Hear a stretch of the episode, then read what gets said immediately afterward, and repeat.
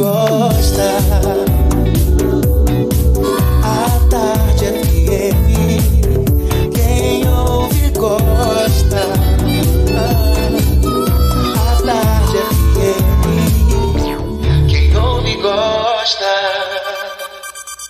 A partir de agora, na Tarde FM, Isso é Bahia. Um papo claro e objetivo sobre os principais acontecimentos do dia.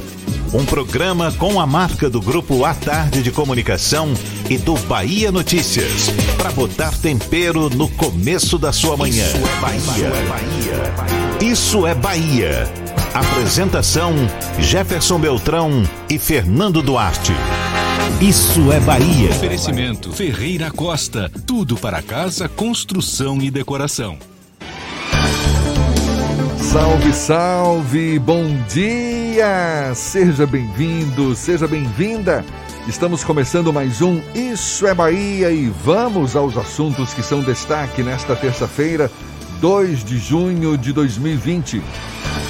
Prefeitura de Salvador anuncia prorrogação de decretos, protocolos e liberação de atividades.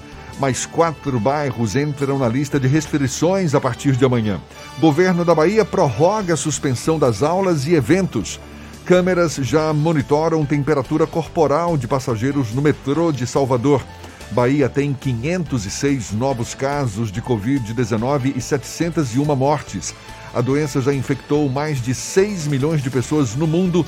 Brasil é o segundo em número de casos.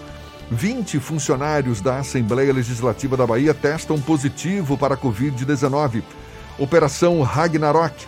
Presos são transferidos para a Bahia. Ação investiga a empresa que deixou de entregar respiradores a estados. Abastecimento de água é interrompido na Praia do Forte e em mais sete localidades.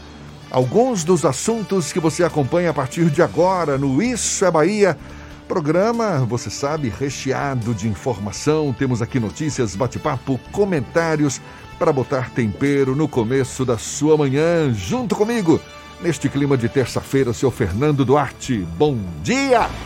Bom dia, Jefferson. Bom dia, Paulo Roberto na operação, Rodrigo Tardio, Vanessa Correia e Fábio Bastos na produção. E um bom dia para os nossos queridos, em, eu ia falar parceiros. Olha, tá cedo ainda, rapaz, é só na segunda hora. Agora é um bom dia para os nossos queridos ouvintes, aqueles que estão em quarentena e aqueles que estão saindo de casa por motivos profissionais, pessoais, quem tem compromisso na rua. Profissionais da área de saúde, da área de segurança pública, motoristas de táxi, de aplicativo, rodoviários, metroviários, trabalhadores de serviços essenciais todo mundo que fica só no desejo do cheiro de café que Paulo Roberto traz aqui para o estúdio. Sejam todos muito bem-vindos a mais uma edição do Isso é Bahia. É café, é chá, é um cheiro misturado aqui no estúdio, tá certo? Olha, a gente lembra, você nos acompanha também pelas nossas redes sociais, tem o nosso aplicativo. Pela internet é só acessar a tardefm.com.br pode nos assistir pelo canal da Tarde FM no YouTube. Estamos também pelo Portal à Tarde, pelo Instagram do Grupo à Tarde. São vários os canais de comunicação à sua disposição para também participar, enviar suas mensagens, marcar presença junto conosco. Lembre aí, Fernando. É o WhatsApp no 71993111010 e você também pode interagir conosco no YouTube e no Instagram. Mande a sua mensagem, se faça presente aqui conosco. Tá combinado tudo isso e muito mais a partir de agora para você.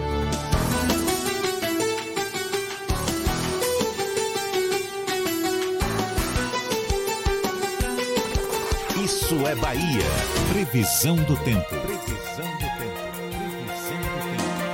mais um dia que amanhece com tempo instável, céu carregado aqui na capital baiana, choveu durante a noite.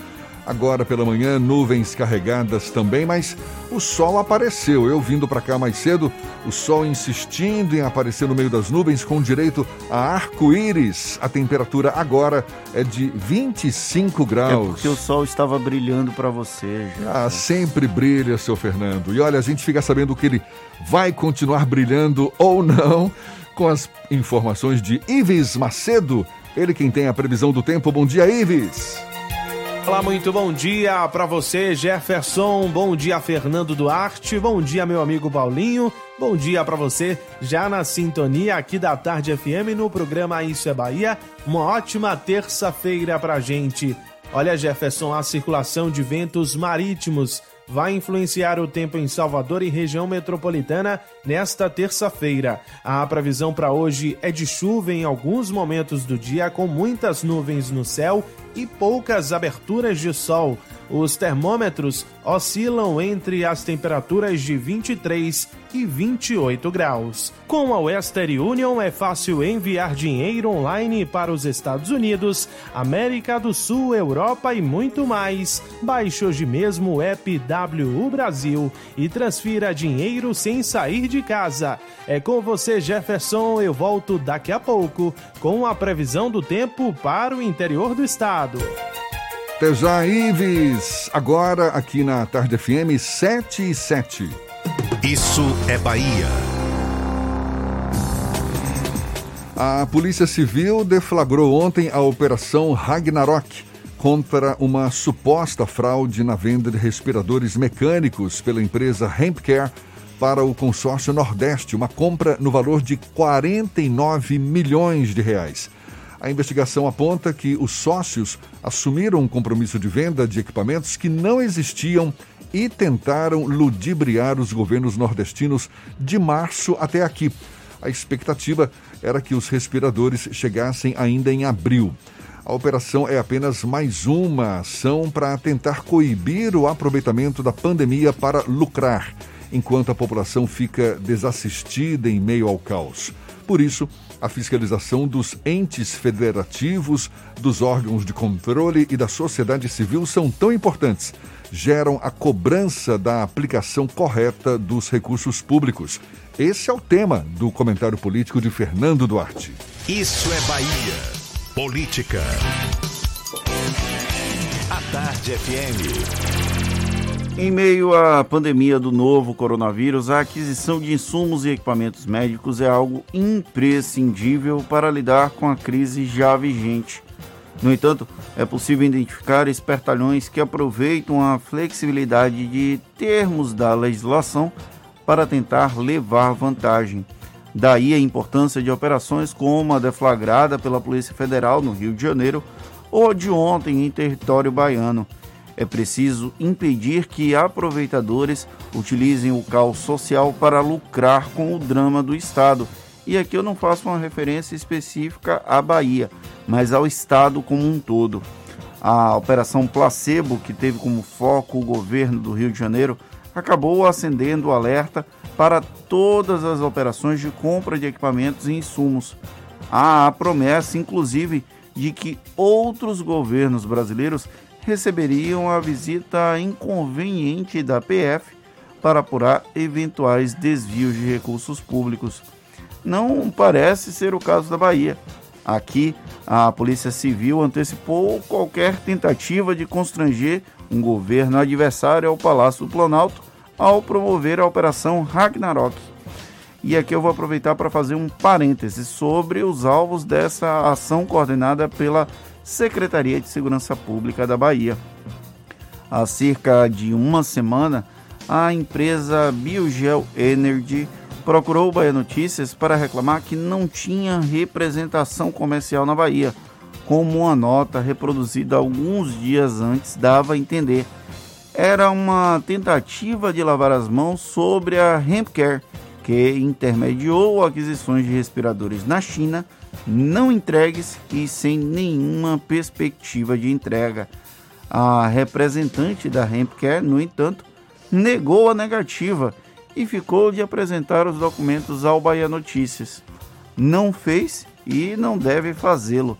Já a Biogel Energy sugeriu a existência de intermediários querendo lucrar até 40 mil reais em cima de cada respirador que seriam vendidos pela empresa com um preço máximo de 100 mil reais.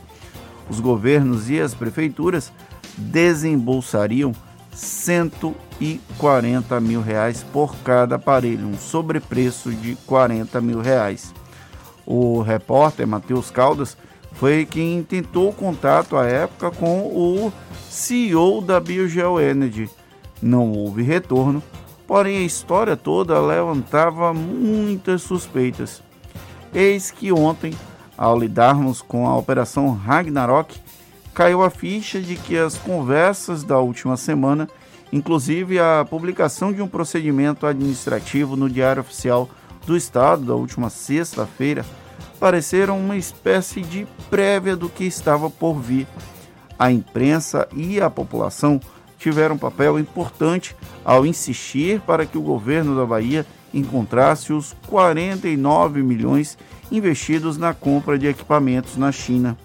Em um momento, todos os envolvidos pareceram ludibriados pelos supostos golpistas. Parece que, felizmente, acordamos a tempo.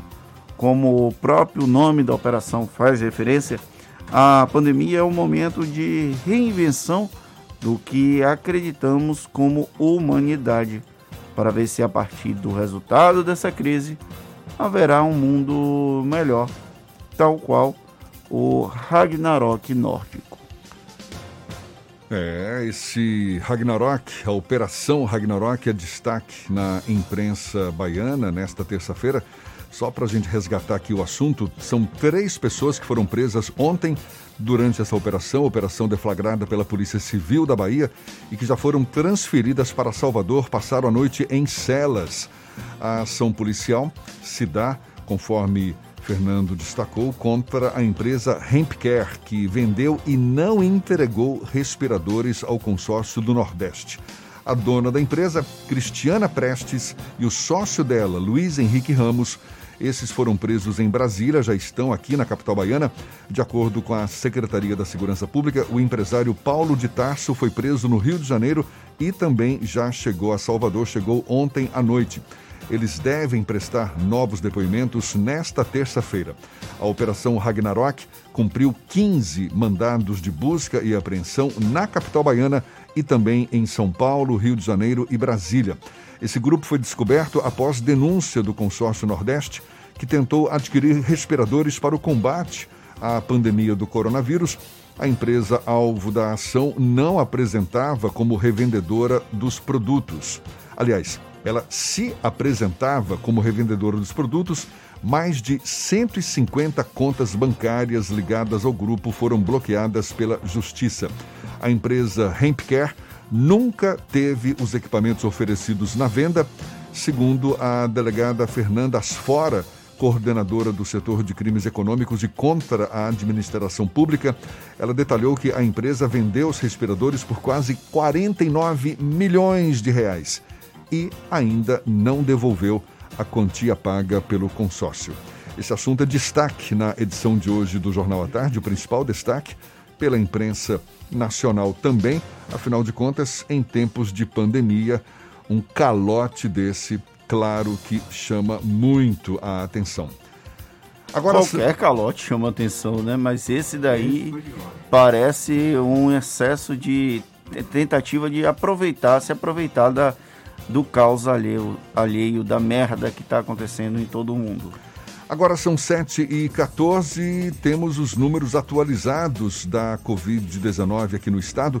A Bahia registrou 506 novos casos de pacientes infectados pelo novo coronavírus, isso nas últimas 24 horas, segundo o boletim divulgado ontem pela Secretaria Estadual da Saúde, divulgado ontem à noite, são os números mais recentes. Com a atualização, a Bahia totaliza quase 19 mil casos confirmados. Dos pacientes infectados, mais de 6 mil estão recuperados e 701 morreram. De acordo com a CESAB, 32 óbitos foram contabilizados no boletim de ontem e eles são referentes a um período de 28 dias. Ainda no boletim, a CESAB informou que dos 1.803 leitos disponíveis através do SUS exclusivos para coronavírus, 1.017 possuem pacientes o que representa uma taxa de ocupação de 56%. Com relação aos leitos de UTI adulto e pediátrico, dos 791 exclusivos para o Covid-19, 534 possuem pacientes internados com taxa de ocupação de 68%. O número de mortes por complicações da Covid-19 no Brasil dobrou em pouco mais de duas semanas. Ontem chegou a 30.046. Com esta contagem, o Brasil se junta a outros três países que ultrapassaram a triste marca dos 30 mil mortos, com a Itália, Reino Unido e Estados Unidos. Até ontem, mais de 520 mil casos foram confirmados desse novo coronavírus. Só nas últimas 24 horas foram 12.247 casos novos e 623 mortes. E o número de infectados pela Covid-19 no mundo até ontem à noite é de mais de 6 milhões e 200 mil pessoas. O total de mortes por agravamento da doença é de 374 mil 452. De acordo com os dados, os Estados Unidos seguem em primeiro lugar no ranking de propagação do coronavírus, com mais de um milhão de casos, um milhão e meio de casos. O país norte-americano também ocupa a dianteira no número de mortes confirmadas, sendo mais de 105 mil óbitos.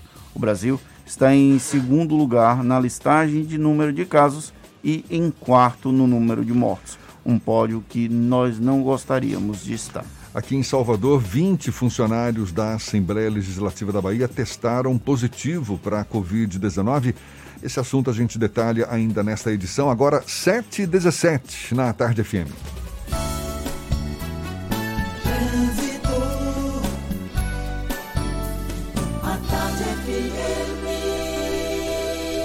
Oferecimento: Monobloco, Auto Center de portas abertas com serviço de leva e trás do seu carro. Agora a gente dá uma geral pelo trânsito aqui na capital baiana. Cláudia Menezes, de olho nos motoristas. Bom dia, Cláudia. Muito bom dia para você, Jefferson. Bom dia para toda a turma do Isso é Bahia. Começo com informações da BR-324. Tem um pouco de lentidão no trecho de Águas Claras, no sentido interior, por causa dos reflexos de um veículo quebrado na rodovia. O veículo já foi para o acostamento, mas quem vai para Simões Filho encontra aí mais de 2 quilômetros de lentidão na rodovia. Reflexos aí dessa situação. Em outro ponto, nos mares, a Avenida Fernandes da Cunha já tem um pouco de retenção em direção ao Largo de Roma, sem falar no movimento intenso lá na Cidade Baixa, na Engenheiro Oscar Pontes e também na Jequitaia. Atenção, a meningite meningocócica pode matar em 24 horas. A vacina está disponível gratuitamente para adolescentes de 11 e 12 anos. Procure o posto de saúde mais próximo. Eu volto contigo, Jefferson. Obrigado, Cláudia. Tarde FM de carona com quem ouve e gosta. Prefeitura de Salvador anuncia prorrogação de decretos, novos protocolos, liberação de atividades e novos bairros começam a ter medidas mais duras para combate à Covid-19 a partir de amanhã. A gente dá os detalhes já já para você, 7h19 na Tarde FM. Você está ouvindo Isso é Bahia. Você sabe o que a Assembleia faz? Faz valer os seus direitos. Lutando para evitar a saída da Petrobras e manter empregos e investimentos no Estado. Também cria políticas que valorizam as mulheres, os negros, o público LGBT e a oferta de uma educação de qualidade para indígenas. E ainda dão prioridade de matrícula em escolas públicas às crianças filhas de vítimas de violência doméstica. Porque para a Assembleia, garantir o direito dos baianos é o nosso dever. Assembleia Legislativa da Bahia, fazendo valer. Monobloco o pneu mais barato da Bahia. 0800 111 70 80 e a hora certa. Agora, 7h20, a Tarde FM, quem ouve gosta. Você sabia que na Monobloco toda a energia elétrica utilizada para consertar o seu carro é captada de placas solares e que o óleo trocado do seu carro vai para reciclagem para ser refinado novamente e que na Monobloco os pneus velhos deixados pelos clientes podem virar chachim, cadeira e até asfalto? Não sabia? Então se ligue. Monobloco faz tudo de mecânica e tem o pneu mais barato da Bahia. Água de Meninos, Lauro de Freitas e Abrantes. 0800 111 7080. Voltamos a apresentar Isso é Bahia. Um papo claro e objetivo sobre os acontecimentos mais importantes do dia. 7h20 na Tarde FM, um bom dia para você. A gente tem notícias da redação do portal Bahia Notícias com Lucas Arras. Mais uma vez conosco, bom dia, Lucas. Bom dia, Jefferson. Bom dia para quem nos escuta aqui na capital do estado. Em meio à pandemia do novo coronavírus, a maioria da população baiana apoia o uso de máscaras e defende que ele deve ser obrigatório em lugares públicos em todo o estado. Foi o que disse um levantamento do Instituto Paraná Pesquisas em parceria com Bahia Notícias, que questionou os baianos sobre o tema e identificou que 94,1% dos entrevistados estava de acordo com a obrigatoriedade do uso de máscaras. Na pesquisa, apenas 4,3% dos entrevistados se mostraram contrários a exigir, é, quase não faz, é, desculpa, 4,3% dos entrevistados se mostraram contrários à ideia. Outros 1,6% não souberam responder ao questionamento. Lembrando que desde o final do mês de abril, o uso de máscaras em locais públicos passou a ser obrigatório e previsto em lei, aprovado pelo, pelo Legislativo Estadual. E aqui no estado, a crise econômica decorrente do coronavírus já afetou uma média de 6 a cada 10 baianos que tiveram emprego ou a fonte de renda prejudicadas por causa da pandemia. De acordo com dados de um levantamento do Instituto Paraná Pesquisas, os homens tiveram os empregos e as fontes de renda mais afetados pela pandemia. Entre eles, são 66,7%. Entre as mulheres, são 61,6% das entrevistadas que afirmaram ter sido prejudicadas pela pandemia. a, as duas pesquisas ouviram 2.016 pessoas entre 25 e 28 de maio. A margem de erro é estimada em 2 pontos percentuais. Eu sou Lucas Arraes, falo direto da redação do Bahia Notícias para o programa Isso é Bahia. É com vocês aí do estúdio. O novo comportamento do consumidor, bem como as ações de enfrentamento à pandemia, isso tudo tem exigido uma forte gestão de crise por parte dos empreendedores. No setor das refeições coletivas, claro que não é diferente, inclusive está entre as atividades que continuam atuando durante essa pandemia por serem consideradas serviço essencial. A gente aprofunda mais o assunto para saber como o setor está se virando em tempos de pandemia e o que se espera daqui para frente, conversando agora com o diretor do Grupo Lemos Passos, vice-presidente regional da Associação Brasileira das Empresas de Refeições Coletivas, o empresário Ademar Lemos Júnior. Muito obrigado por aceitar nosso convite seja bem-vindo. Bom dia, Ademar.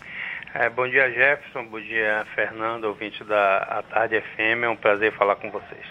O Grupo Lemos Passos produz, são 5 milhões de refeições por mês, não é isso? Em nove estados, inclusive aqui na Bahia. Também atende a restaurantes coletivos. Odemar, pela própria natureza, a produção de refeições tem como base rigorosos processos de higienização Agora, com a pandemia, que novas medidas foram adotadas e o que, que isso tem representado em termos de investimento para a empresa? É, alimentação, de um modo geral, faz parte de saúde, né? Fala em saúde, fala em alimentação. E isso já é uma praxe comum em quem trabalha com alimentação. Então, é, apenas alguns, é, algum rigor maior foi implantado, no caso refeições industriais coletivas, como espaçamento das filas de, de dois metros de uma pessoa para outra.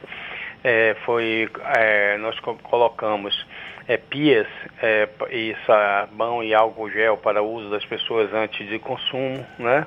É, por exemplo, a parte de proteína e sobremesa eram servidas pelo nosso pessoal, mas a parte de feijão, arroz, salada, enfim, essa parte era o próprio comensal que, que, que se servia. Isso hoje foi cancelado porque são, seriam várias pessoas, centenas de pessoas pegando naquelas conchas, naquelas embalagens. Então hoje é uma pessoa nossa que serve, porque aí uma pessoa só pegando.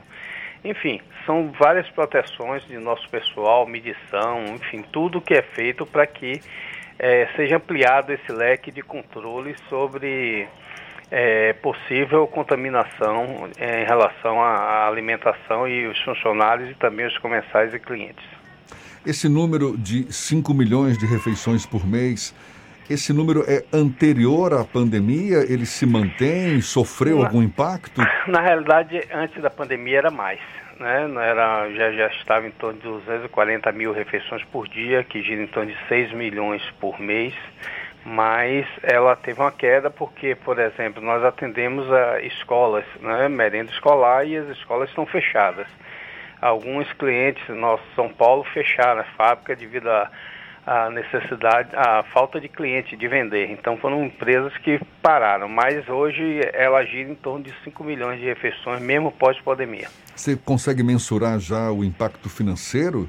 Ah, dessa... É muito grande, muito grande. Primeiro, é, com novos controles de EPIs e, e, segurança, você já faz um investimento grande, né? Segundo, treinamento de toda a mão de obra para que saiba né, lidar e se comportar perante essa nova situação que é um, uma surpresa, uma novidade para todos, né? Nós estamos numa guerra onde nós não conhecemos o inimigo que nós estamos que nós estamos é, lutando, né? E se nós não sabemos que é o inimigo, a gente imagina que essas armas sejam as possíveis ser usadas, mas nós, ninguém tem certeza desse aspecto.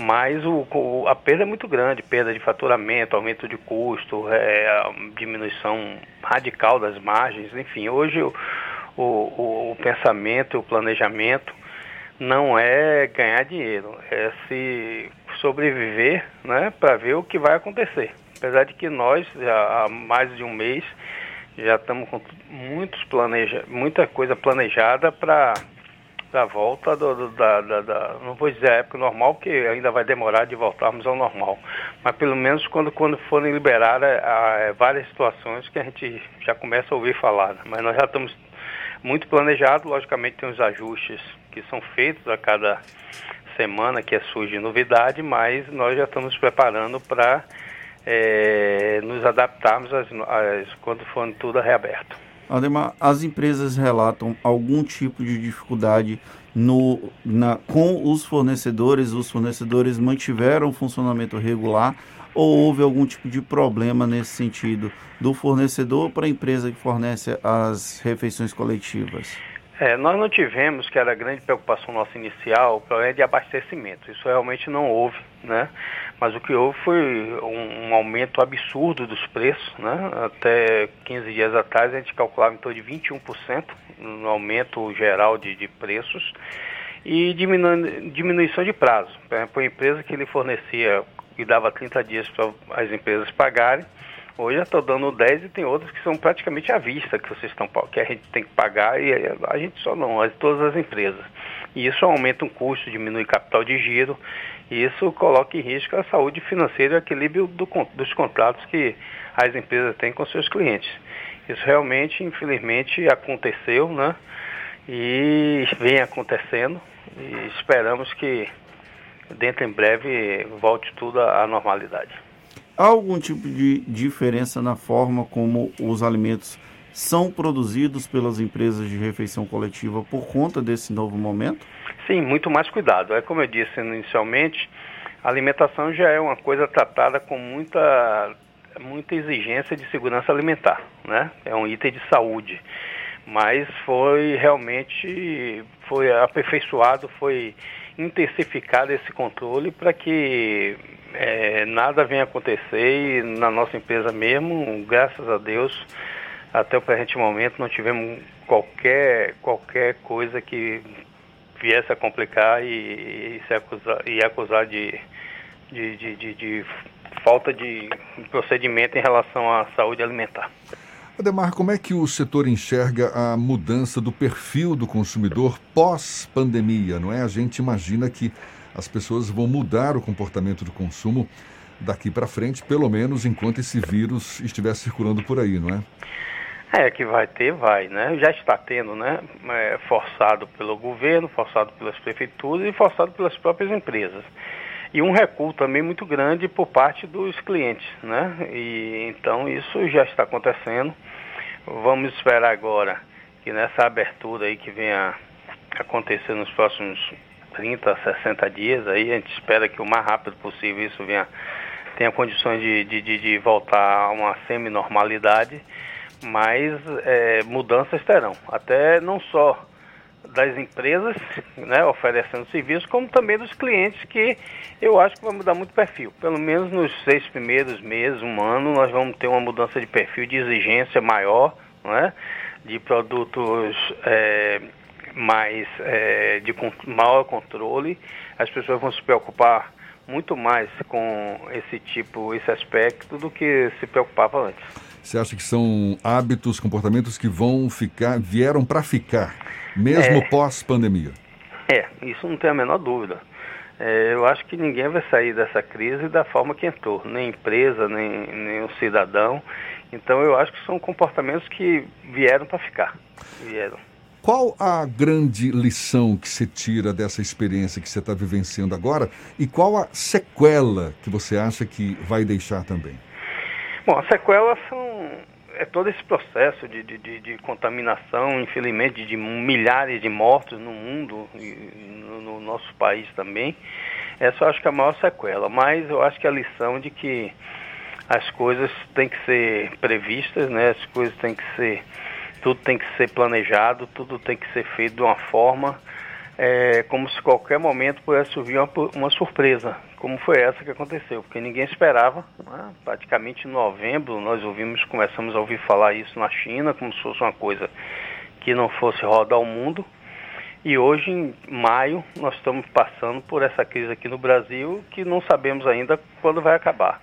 Então eu acho que nós vamos ter que nos estruturar, todos nós, ou como cidadãos ou como empresas, é, órgãos governamentais, para que é, quando, quando e se tivermos outra, outra situação similar a essa, que a gente não deseja, mas tem que estar preparado, todo mundo esteja pronto, preparado e planejado para rapidamente agir e diminuir o, o, os efeitos né, negativos em cima da, da, da, da, da vida das pessoas. Ademar, muito obrigado. Ademar Lemos Júnior, que é empresário, diretor do grupo Lemos Passos, vice-presidente regional da Associação Brasileira das Empresas de Refeições Coletivas, conversando conosco aqui no Issa Bahia. Muito obrigado pela sua disponibilidade. Bom dia e uma boa sorte aí para passar por essa fase da, da melhor forma possível. Eu que agradeço, rezando aqui para que tudo passe logo com o menor efeito possível, negativo possível, e estamos sempre à disposição. Essa conversa vai estar disponível daqui a pouco nas nossas plataformas no YouTube, Spotify, iTunes e Deezer. Agora 27 para as 8 na tarde FM.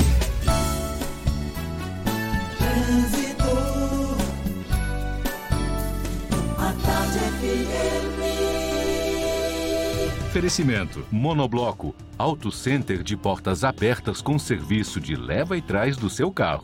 A gente volta a falar com Cláudia Menezes, de olho no fluxo de veículos na Grande Salvador. É você, Cláudia.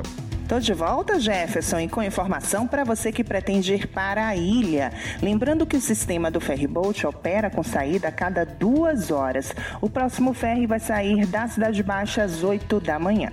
E por falar na região da Cidade Baixa, tem movimento intenso agora na Avenida Engenheiro Oscar Pontes, nas imediações da Feira de São Joaquim, em direção ao comércio, por causa do fluxo de veículos.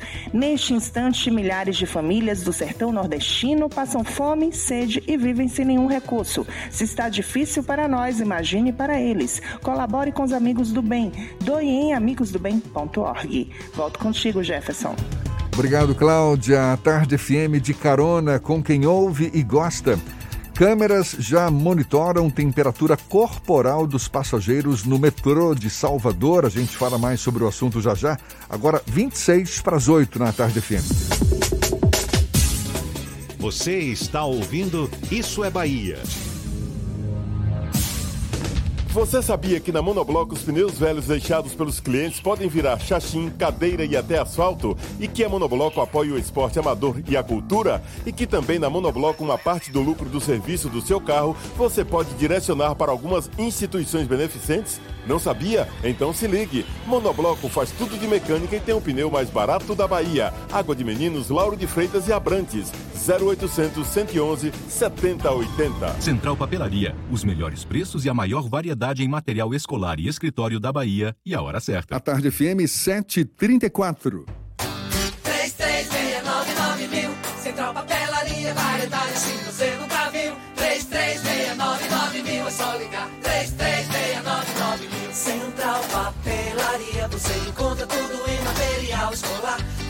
Seu escritório, variedade fácil de estacionar. 33699000. Ligue 33699000, a maior variedade em material escolar e de escritório. Central Papelaria Lauro de Freitas. 33699000. Voltamos a apresentar Isso é Bahia. Um papo claro e objetivo sobre os acontecimentos mais importantes do dia. Já já tem as dicas da Marcita para você. Primeiro a gente vai para a redação do Portal à Tarde. Thaís Seixas tem novidades. Bom dia, Thaís. Oi, Jefferson, bom dia. Bom dia, Fernando. E aos nossos ouvintes do é Bahia, um bom dia também. A maioria dos brasileiros conhece alguém que foi infectado pelo coronavírus. É o que aponta a pesquisa Datafolha, divulgada na madrugada de hoje pelo jornal Folha de São Paulo. Segundo o levantamento, 52% dos entrevistados conhecem alguém que contraiu o vírus 5% admitem que já foram contaminados e 45% têm medo de serem infectados. E olha só, 535 estabelecimentos comerciais são fechados e 31 interditados em Feira de Santana por desrespeitarem as medidas de isolamento na cidade. Os dados abrangem o período desde o dia 21 de maio, quando a fiscalização começou a ser intensificada. Segundo o prefeito Colbert Martins, Feira de Santana apresenta uma taxa de isolamento de 49,4%, que ainda está abaixo da média do estado de 57,9%. Até o momento, a cidade registra 563 casos confirmados de Covid-19, com 12 mortes. Essas e outras notícias estão no portal atarde, atarde.com.br. Vamos ouvir agora as dicas da Marcita. Shows, dança, teatro, música, diversão. Ouça agora as dicas da Marcita com Márcia Moreira. Olá, vamos às dicas para esta terça-feira. Junho é o mês da tradicional trezena de Santo Antônio. Para manter a devoção em tempos de pandemia, o Centro de Culturas Populares e Identitárias criou o projeto Altares de Antônio, com várias atividades. Entre elas está a exposição virtual de altares feitos para o santo casamenteiro. As fotos e vídeos serão postadas até o dia 13 de junho no Instagram CCPI Cultura. Os seguidores da página ainda podem participar da exposição enviando fotos dos altares de suas casas e demonstrando como praticam essa antiga devoção. Estreia hoje a minissérie Vitor Hugo, que conta um pouco da história do autor de clássicos como Os Miseráveis e Os Três Mosqueteiros. A história se passa na França de 1848. Paris está sob cerco e Vitor Hugo apoia a República e Napoleão Bonaparte. Mas ao assumir o governo, Napoleão se volta contra o escritor e passa a perseguir sua família. Ele então cria um jornal e se torna uma das principais vozes da resistência. Os filhos de Vitor Hugo são presos, sua mulher e filha são obrigadas a saírem de Paris e ele é declarado inimigo do Estado. A minissérie será exibida hoje às 10 da noite no canal Filmer Arts. E hoje eu realizo mais uma live às 7 da noite, desta vez com o escultor Israel Kislansky. Vamos conversar sobre o projeto Catálogos Solidários de Artes. Aguardo vocês. Mais dicas para curtir de casa no meu Instagram, Dicas da Marcita. Beijos e fique em casa. Isso é Bahia. Apresentação: Jefferson Beltrão e Fernando Duarte. A Tarde FM. Quem ouve, gosta. Pelo menos 500 refeições são servidas por dia de forma gratuita para a população carente aqui em Salvador. É o restaurante popular que foi inaugurado pela prefeitura no bairro de Pau da Lima, inaugurado no mês passado e vai ofertar também cursos profissionalizantes em parceria com o Sebrae. A gente fala mais sobre o assunto conversando agora com a secretária de Promoção Social e Combate à Pobreza de Salvador, Ana Paula Matos mais uma vez conosco aqui no Issa Bahia. Seja bem-vinda. Bom dia, secretária. Bom dia, Jefferson. Bom dia, Fernando.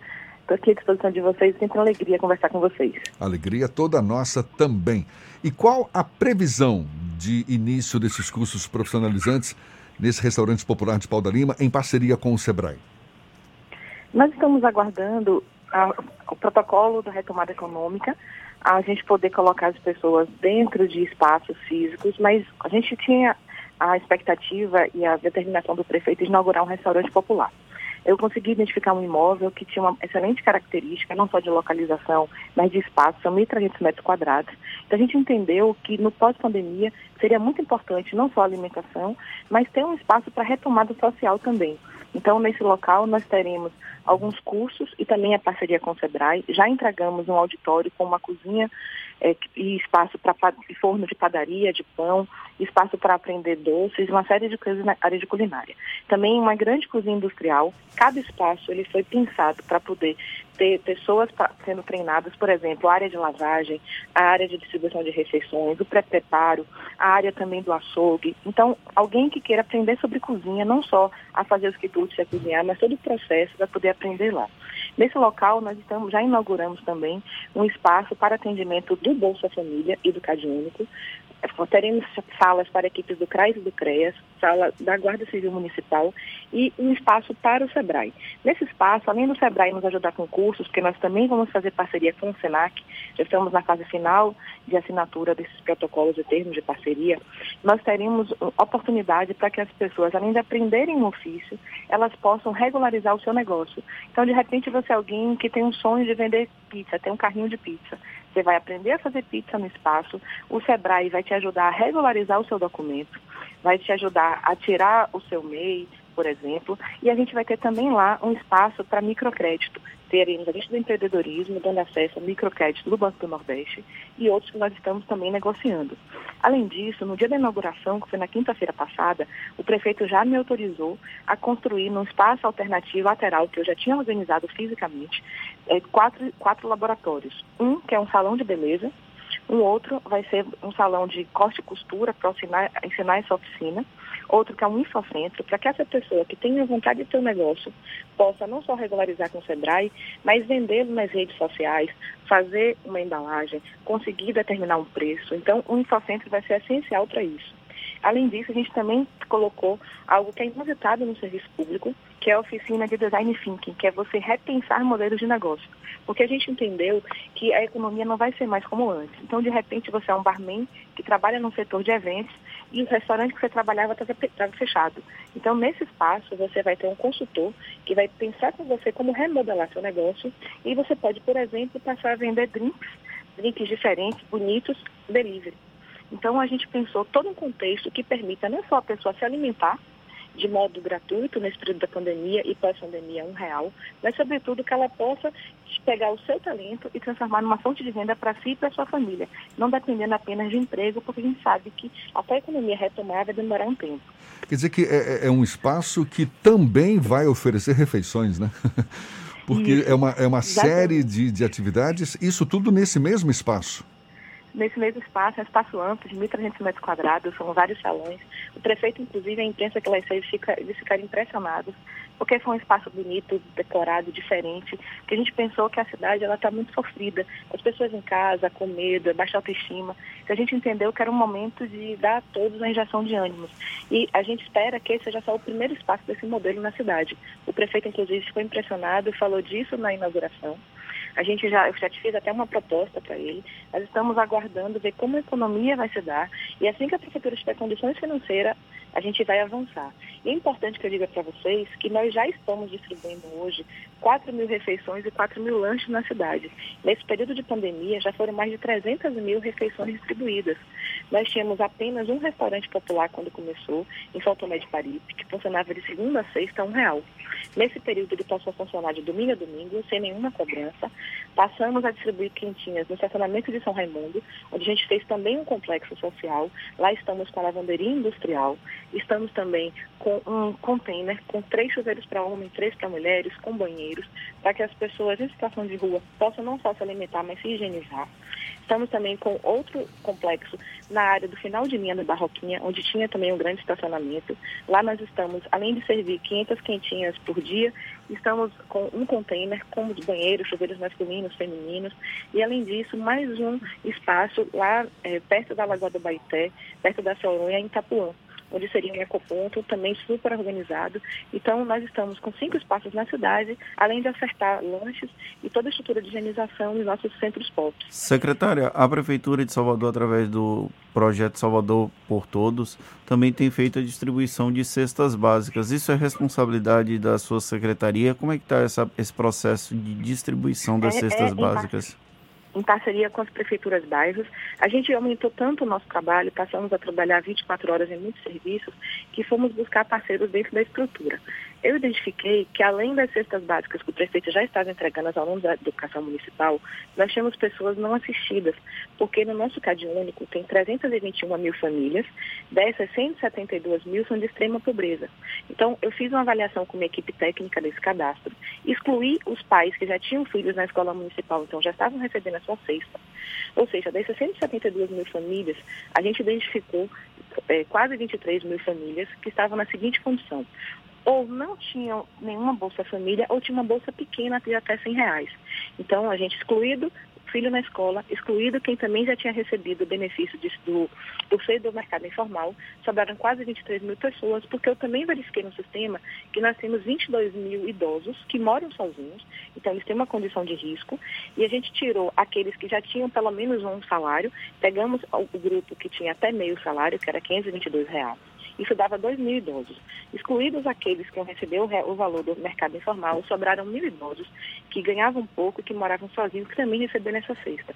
Dividi em 10 prefeituras bairros, conversei com o prefeito, isso foi aprovado em lei, com o Luiz Galvão. Ele está distribuindo, inclusive no dia de hoje, estarei com o prefeito e com o Luiz e o vice-prefeito daqui a pouquinho, participando desse ato, dessas entregas. Na verdade, o que, é que a gente fez? É um ano eleitoral, nós temos muitas proibições, então não se está entregando cesta básica a- pelo coletivo, ou a liderança, ou a comunidade. Cada cesta sendo entregada no individual, na matrícula. Quer seja na escola, matrícula, matrícula, quer seja pelo CAD único, pessoa a pessoa, não importa a religião, time de futebol, partido político, nada. É uma matrícula. Além disso, nós identificamos que na cidade, nos 163 bairros, tem, tinham 100 localidades de extrema pobreza, que muitos dos seus ouvintes nunca nem ouviram falar. Como, por exemplo, Pé Preto, que fica perto da Santa Cruz, como o próprio nome diz, não tem saneamento. Você tem Cidade de Papel, que fica entre o bairro da Paz e Itapuã.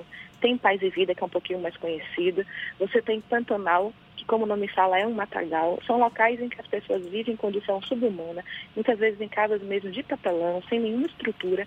Só que mesmo nesses locais nós não estamos indo no coletivo. Estamos com as assistentes sociais, as equipes da Prefeitura Bairro de porta em porta, todas as casas dessas áreas, fazendo uma ficha social, entrega essa cesta básica, mas traz essa pessoa que estava no invisível, no informal do informal para o sistema. Então a gente verifica se tem alguém precisando de medicamento, se tem alguém que não tem nem a Bolsa Família nem o CAD único, que não tem um CPF, coloca no CRAS, no CREAS. Então nós percebemos a necessidade de buscar essas pessoas na condição de total miserabilidade, mas sempre no cuidado de ser matrícula a matrícula, processo a processo, relatório a relatório. Então, secretária, a senhora vai deixar tudo pronto para sair agora dia 4 e ser candidata a vice do vice-prefeito Bruno Reis? Eu não recebi nenhum convite, na verdade eu tenho trabalhado, meu nome tem sido falado pela própria imprensa, talvez porque eu trabalho há sete anos no município, fiz, tenho realizações importantes com equipes nas quais eu trabalhei, por exemplo, o plano de carreira da educação, eu era diretora na época que conduzi, a gente teve também as últimas eleições das escolas, contratação de mais de mil professores, reorganização da presidência municipal, eu fui subsecretária de Bruno naquelas chuvas de Salvador, mas sempre fui técnica e dos bastidores. Neste momento, eu tive a necessidade de ir para a frente das câmaras, porque eu percebi que as pessoas estavam em casa, isoladas, muitas se sentindo abandonadas, com medo, e precisavam ouvir existia um sistema trabalhando com elas e por elas. Então, por isso que depois de sete anos, de muitos serviços prestados, eu passei a ser mais conhecida de algumas pessoas da imprensa. Então, até o dia de hoje, não recebi nenhum convite, estou trabalhando, estou focada no meu trabalho. Então, de fato, hoje eu estou trabalhando para continuar na secretaria. Agora, você tem razão no sentido de que as entregas foram feitas, já está tudo organizado. No dia de amanhã, nós já devemos iniciar o pagamento da terceira etapa do Salvador por Todos. Estou aguardando apenas a Caixa Econômica confirmar. Então, a gente precisou, esse mês, começar um pouquinho mais cedo, porque o dia 6 cai num sábado, e a gente precisou aumentar o número de lotes. Por quê? A Caixa mudou a sistemática do pagamento do auxílio emergência. Ela fez em três lotes, começou no dia 18 para quem tinha Bolsa Família, no dia 20 pelo aplicativo e no dia 30 de maio até o dia 13 o saque de verdade. Então isso gerou mais pressão nas agências, dificultaria a nossa entrada e aumentaria as filas. Então, a pedido da própria Caixa, conversando com o gerente Lídio, a gente ao invés de pagar em oito lotes, nós vamos pagar em 13 lotes tem 11 lotes de desculpa, terminando no mesmo dia do mês passado, que é já no final do mês, no dia 18 de maio, para que não envolve com o início do Bolsa Família. A então, senhora citou que não teve convite, mas se houver o convite, a senhora deixa a secretaria no dia 4, que é o prazo para desincompatibilização? É muito difícil você falar do, da suposição até porque eu faço parte de um partido político, esse partido não conversou comigo. Agora, eu sou liderada do prefeito Neto. Ele, nesses sete anos, me colocou em várias posições, graças a Deus, em todas eu tive uma boa atuação, inclusive nas prefeituras bairros, porque eu busco ser dedicada naquilo que eu faço e respeitar minha equipe, principalmente. Agora, isso não aconteceu. Se acontecer, é óbvio que o prefeito já anunciou que o seu candidato é Bruno Reis. Bruno é alguém que eu admiro muito. Bruno foi meu chefe na Sempre, além de ser meu amigo de toda a vida. Quando a cidade teve aquele momento muito difícil da chuva de 2015, eu aprendi muito com ele. Trabalhávamos virando a madrugada. Então seria uma honra para qualquer pessoa participar de uma chapa com ele. Eu não recusaria, mas é muito difícil você falar em suposição de um convite que não aconteceu. o Fernando fica doido para querer arrancar uma posição mais definida, mas a gente entende. Claro que tudo depende ainda de muita conversa. Agora, para a gente encerrar, secretária, eu queria voltar à questão dos restaurantes, aliás, desse restaurante inaugurado em Pau da Lima. São cursos profissionalizantes, refeições gratuitas. Qual o, o critério para as pessoas terem, tirarem proveito, né? participarem desses cursos profissionalizantes que ainda não estão sendo colocados em prática, vão ser assim que a Prefeitura definir os novos protocolos é, profissionalizantes nas áreas de padaria, estética, corte e costura, na área da cozinha também. Quem é que vai poder participar para a gente encerrar o nosso papo? O critério básico é que seja alguém de vulnerabilidade social, então que esteja no CAD único. Se a pessoa não estiver inscrita, nós vamos ter inscrição no local, porque a gente até organiza o sistema. Agora, eu estou aguardando os novos protocolos do pós-pandemia, até para se pensar no edital. Por quê? Se se estabelecer, como agora o prefeito fez na padaria, uma pessoa a cada nove metros quadrados, no número de alunos por turma é um. Se depois estiver melhor e puder ser um a cada, um a cada cinco metros quadrados, o número já praticamente dobra. Então a gente está aguardando isso para poder sair com o edital. Mas o que eu posso dizer é que não é específico para o bairro de Pau da Lima, é para as pessoas que estão em vulnerabilidade social, que têm um talento, que têm um sonho. E eu pensei muito nisso junto com o prefeito, na lógica de que Salvador é uma cidade que ela vive do turismo, do evento e do serviço. E a gente sabe que principalmente o evento e o serviço ele vai demorar um pouquinho mais a retornar. Então, enquanto essa economia se aquece, nós percebemos que as pessoas desses setores precisavam ser as primeiras a serem treinadas, a serem mantidas com esperança, numa estrutura em que elas pudessem se alimentar, mas também se requalificar para quando tudo abrisse. Por isso que nós já iniciamos com a cozinha industrial e com as, as aulas pensadas nesse espaço na área de restaurante, na área de eventos. Mas, e logo em breve, ampliaremos para questão do salão e etc. Então, não tem uma definição ainda, só porque não existem os protocolos. Mas assim que tiver, o que vai ser o nosso norte é que a pessoa seja de vulnerabilidade social, que tenha de fato vontade de se dedicar, para que ela possa não só aprender, mas ser um vetor de propulsão em todo o seu bairro, em toda a sua comunidade. A gente agradece a secretária de Promoção Social e Combate à Pobreza de Salvador, Ana Paula Matos, conversando conosco. Quem sabe futura candidata a vice na chapa de Bruno Reis. Isso ela vai anunciar ou não mais lá para frente. Muito obrigado mais uma vez, Ana Paula. Um bom dia. Eu que agradeço a oportunidade. Um beijo para vocês. A gente lembra que essa conversa também vai estar disponível logo mais nos nossos canais no YouTube, Spotify, iTunes e Deezer. Agora, seis para as oito na Tarde FM. Isso é Bahia. Economia. A Tarde FM. Bom dia, Jefferson. Bom dia, Fernando. Bom dia, queridos ouvintes da rádio A Tarde FM. Ontem o índice Ibovespa fechou em 88.600 pontos com alta de 1,4%, puxada pelos bancos após o presidente da Câmara, Rodrigo Maia, afirmar que considera difícil qualquer tipo de aumento na carga tributária dos mesmos para compensar a queda da receita pública ocasionada pela pandemia. Enquanto o dólar fechou em alta de 0,82% a R$ 5,38. E para hoje, o foco do investidor fica por conta da divulgação dos dados de atividade no setor de serviços na China. Eu sou Nicolau Eloy, sócio da BP Money, a nova plataforma da BP Investimentos. E para maiores informações, nos acompanhe no nosso site www.bpmoney.com.br. Isso é Bahia. 20 funcionários da Assembleia Legislativa da Bahia foram detectados com Covid-19. Essa informação foi divulgada ontem pela presidência da ALBA. No dia 23 de maio, a morte de um servidor já tinha sido registrada. 54 funcionários aguardam o resultado do teste para a Covid-19. Por causa dessa situação, a partir de hoje, a sede da Assembleia, ali no CAB, vai ficar totalmente fechada por sete dias. Desde que a pandemia do novo coronavírus começou, os deputados já não iam pessoalmente à Assembleia. No entanto, os funcionários dos setores de limpeza, de segurança e financeiro continuavam realizando suas atividades internas na ALBA.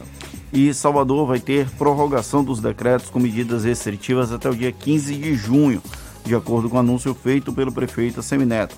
Também foi divulgado pelo prefeito novos protocolos gerais para garantir o isolamento e distanciamento social, a proteção dos cidadãos, a higienização pessoal e de espaços públicos e privados, a reestruturação e monitoramento de serviços. A CM Neto também anunciou a inclusão a partir de amanhã de novas atividades consideradas excepcionais, ampliando a lista de serviços liberados a funcionar em estabelecimentos com mais de 200 metros quadrados.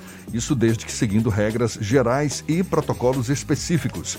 É o caso das concessionárias e revendas de veículos, comércios de serviço de arquitetura, decoração, elétricos e de ferragens, clínicas para atendimento eletivo e construção civil em imóveis habitados. E a partir de amanhã, quatro novas localidades daqui de Salvador vão ter medidas de restrição regionalizadas e mais restritivas, além de ações de proteção à vida pelo prazo inicial de sete dias.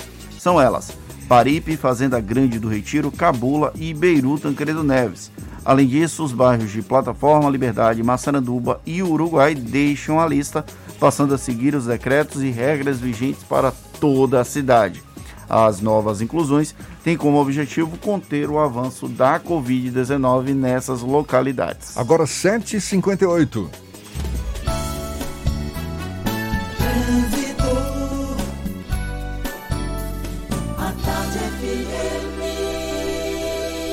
Oferecimento: Monobloco, Auto Center de portas abertas com serviço de leva e trás do seu carro. Temos novidades com Cláudia Menezes. Cláudia. Tô de volta, Jefferson, e tem lentidão na CIA Aeroporto, bem no trecho de acesso à BR-324, na alça de acesso à rodovia. Na suburbana tem pontos de retenção no Lobato em direção à calçada. O motorista vai precisar reduzir um pouquinho a velocidade ao passar por lá.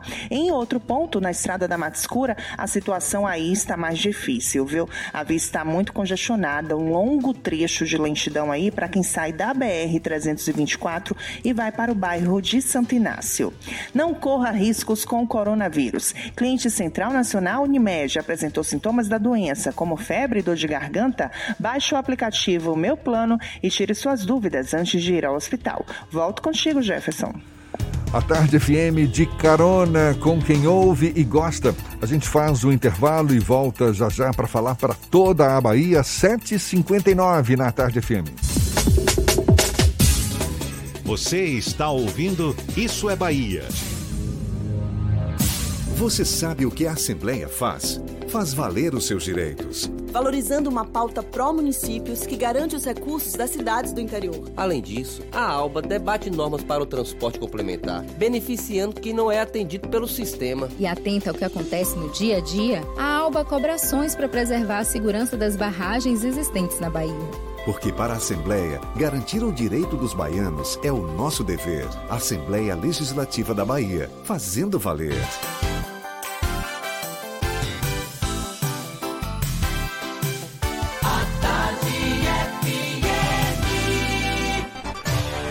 Atenção, emissoras afiliadas à Tarde FM. Em 5 segundos, isso é Bahia para todo o estado.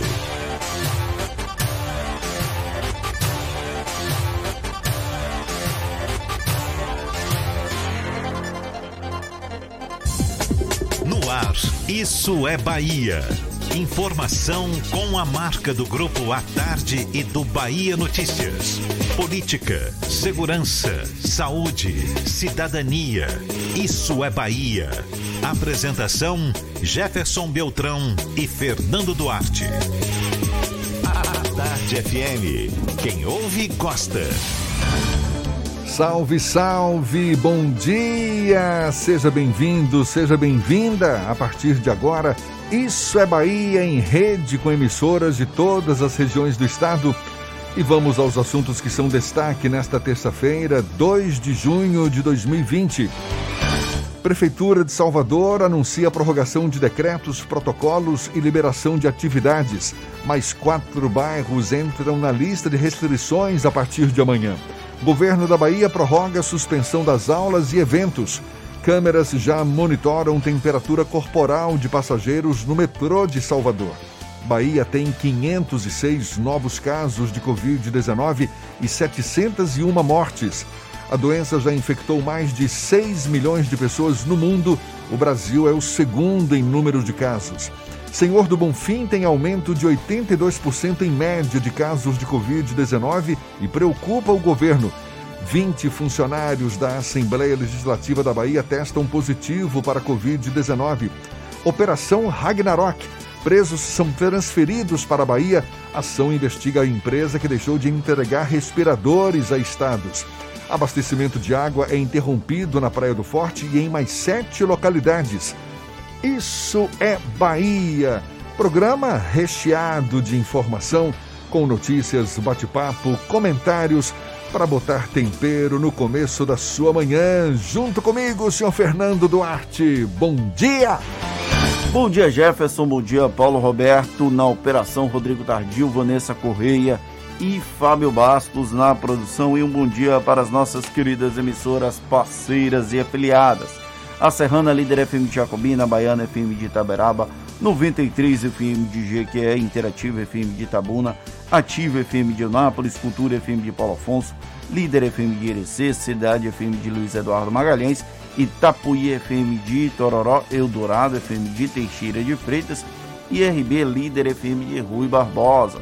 Sejam todos muito bem-vindos a mais uma edição do Isso é Bahia. A gente lembra, você nos acompanha também pelas nossas redes sociais, tem o nosso aplicativo. Pela internet é só acessar a tardefm.com.br.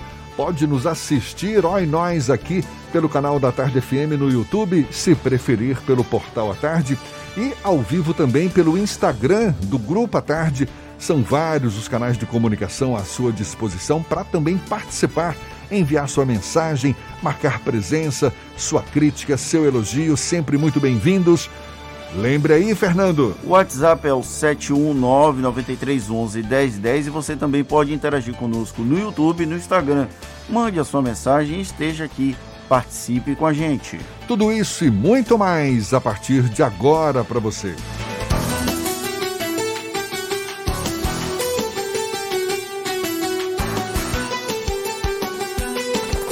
Isso é Bahia. Previsão do tempo. Previsão do tempo.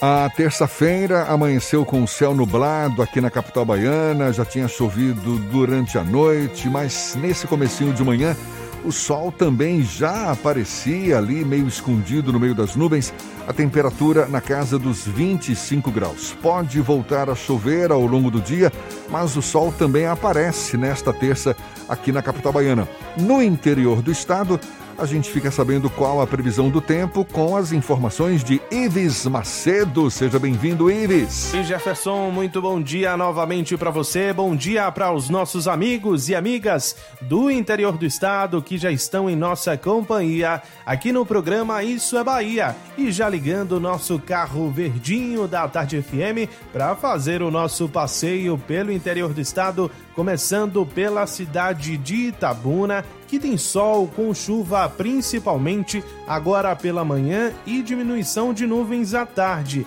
À noite, o céu tem pouca nebulosidade, mínima de 21 e máxima de 31 graus. A nossa segunda parada é na cidade de Irecê, Aqui tem sol com algumas nuvens, mas não tem previsão de chuva para esta terça-feira. Mínima de 18 e máxima de 28 graus. Dica do dia NexGuard. Seu cão esconde as coisas na terra e lambe o que encontra pela frente? Então ele precisa de NexGuard o tablete mastigável que protege 30 dias contra pulgas e carrapatos. É com você, Jefferson. Segue o programa. Eu volto amanhã com mais informações do tempo, aqui no programa Isso é Bahia. Valeu, Ives. Até amanhã, então, aqui na Tarde FM, agora 8 e 5. Isso é Bahia. O Fundo Nacional de Desenvolvimento da Educação, o FNDE, tem um novo presidente, é Marcelo Lopes da Ponte. Para a grande maioria da população, ele é um ilustre desconhecido que vai cuidar do orçamento milionário desse fundo. Para a classe política, ele é chefe de gabinete, ou melhor, era chefe de gabinete do senador Ciro Nogueira, presidente nacional do Progressistas. A indicação de Marcelo Lopes da Ponte é mais um exemplo da aproximação do governo federal do chamado Centrão, grupo de partidos políticos que é fiel ao pragmatismo de troca de cargos pelo apoio no Congresso Nacional. Essa é uma estratégia do presidente Jair Bolsonaro de obter algum tipo de blindagem em caso de processos de impeachment ou de denúncias por crimes comuns. Só que essa aproximação com o Centrão é contrária ao discurso do grupo político que chegou ao Palácio do Planalto a partir das eleições de 2018. Essa contradição é tema do comentário político de Fernando Duarte. Isso é Bahia. Política. A Tarde FM. Depois do próprio presidente Jair Bolsonaro e de figuras ligadas ao presidente criticarem duramente qualquer tipo de aproximação com o chamado Centrão, eis que o governo federal oficializa a aproximação com o Centrão. Ontem foi o, a cereja do bolo desse processo de aproximação, que na verdade ainda deve continuar, inclusive até com a negociação eventual de cargos de maior escalão do que a presidência do Fundo Nacional de Desenvolvimento da Educação, o FNDE. Ontem saiu a indicação do Marcelo Lopes da Ponte, que era até então chefe de gabinete de Ciro Nogueira, para a presidência desse fundo.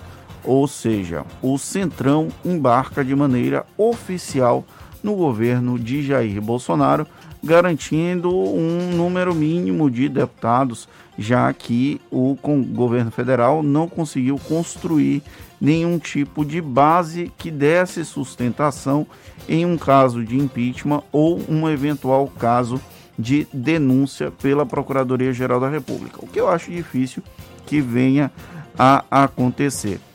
Lembrando que o Centrão é o grupo é formado pelos grupo, pelo grupo de partidos políticos que ele não é fiel à presidência da República, fiel ao presidente da Câmara. Eles são fiéis ao pragmatismo político de quem oferece cargos e acesso a recursos para que se mantenha no poder. O FNDE é o grande, a menina dos olhos do Ministério da Educação, o ministro Abraham Weintraub, quis que não fosse, na verdade, é, entregue ao Centrão, já que ele se diz o grande representante é, da ideologia do grupo político que está no Palácio Planalto, mas acabou cedendo, entregou a presidência para o PP, para o Progressistas de Ciro Nogueira. Tem algum problema em fazer esse tipo de acordo? Do ponto de vista legal, não existe. Do ponto de vista moral, bom, isso aí quem tem que chegar à conclusão são os nossos ouvintes, já que durante todo o processo político eleitoral de 2018 para cá, acordos com partidos políticos eram considerados espúrios pelos agora governantes do Brasil. Lembrando que em mais de uma oportunidade os partidos políticos foram alvo de ojeriza das hostes bolsonaristas e os partidos do Centrão, os políticos do Centrão, são considerados os grandes problemas da nação brasileira, porque, segundo essas pessoas, eles teriam os interesses da nação subjugados pelos próprios interesses. Algo que é uma crítica passível, inclusive em todos os governos desde a redemocratização, já que esses partidos do Centrão, apesar de agora terem esse nome e ter um certo grupo que oscila, faz parte do Centrão, não faz parte, ele existe desde Fernando Henrique Cardoso, pelo menos, um grupo de partidos que é fiel a quem der mais. Esse foi um grande problema dos governos petistas, e aí eu vou trazer uma expressão que eu gosto muito do senador Jacques Wagner, que ele fala que quando o PT chegou ao poder, gostou tanto que se lambuzou. Foi exatamente isso que acabou iniciando a derrocada, o, a construção da base aliada do ex-presidente Luiz Inácio Lula da Silva com o presidencialismo de coalizão gerou o mensalão e esse mensalão é a partir da denúncia né, e da condenação no Supremo Tribunal Federal um esquema em que parlamentares, olha só, ligados a partidos do Centrão também recebiam recursos é, fixos para, de alguma forma, voltarem, votarem com o governo federal. Tudo como antes no quartel de Abrantes, quem fingia ser apolítico, na verdade, sempre foi integrante da classe política e agora os nossos ouvintes, os eleitores, que têm que tirar as suas próprias conclusões entre a diferença do discurso e da prática. Eu já sei essa diferença há muito tempo. Muito bem, agora 8 e 12, temos notícias da redação do portal Bahia Notícias com Lucas Arrasa, quem está a postos. Bom dia, Lucas. Bom dia, Jefferson. Bom dia para quem nos escuta em todo o estado. A Prefeitura de Salvador interditou a Praça Cosme de Farias, Farias, no bairro de mesmo nome, após o local ser alvo de vândalos nesta segunda-feira. Os equipamentos foram vandalizados na praça, incluindo academias de, academia de saúde, quadra, brinquedos infantis e o busto do Major Cosme de Farias, patrono do bairro. Alguns objetos chegaram a ser arrancados do local. Lembrando que somente no primeiro semestre desse ano, a Prefeitura de Salvador já gastou 45 mil reais por mês para recuperar equipamentos públicos vandalizados, a exemplo de praças, academias de saúde, espaços de lazer e monumentos. E 53,7% dos baianos acreditam que os salários dos funcionários públicos deveriam ser congelados para que o governo possa investir em saúde pública. A realidade foi apontada por um levantamento realizado pelo Instituto Paraná Pesquisas em parceria com o Bahia Notícias.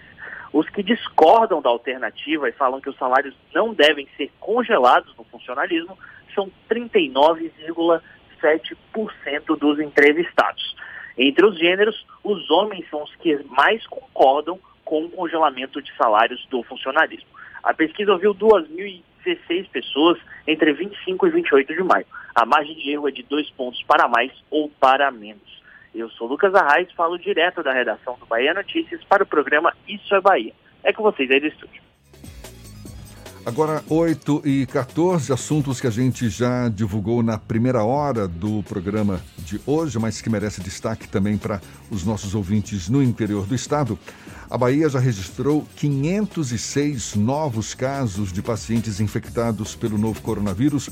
Isso em apenas um dia, foi nas últimas 24 horas, segundo o boletim divulgado ontem à noite pela Secretaria Estadual da Saúde. A Bahia totaliza agora quase 19 mil casos confirmados. Dos pacientes infectados, mais de 6 mil estão recuperados, 701 vieram a óbito. O número de mortes por complicações da Covid-19 no Brasil dobrou em pouco mais de duas semanas. Ontem chegou a 30.046. O Brasil tem agora mais de 30 mil mortos, assim como a Itália, Reino Unido e Estados Unidos. Só ontem.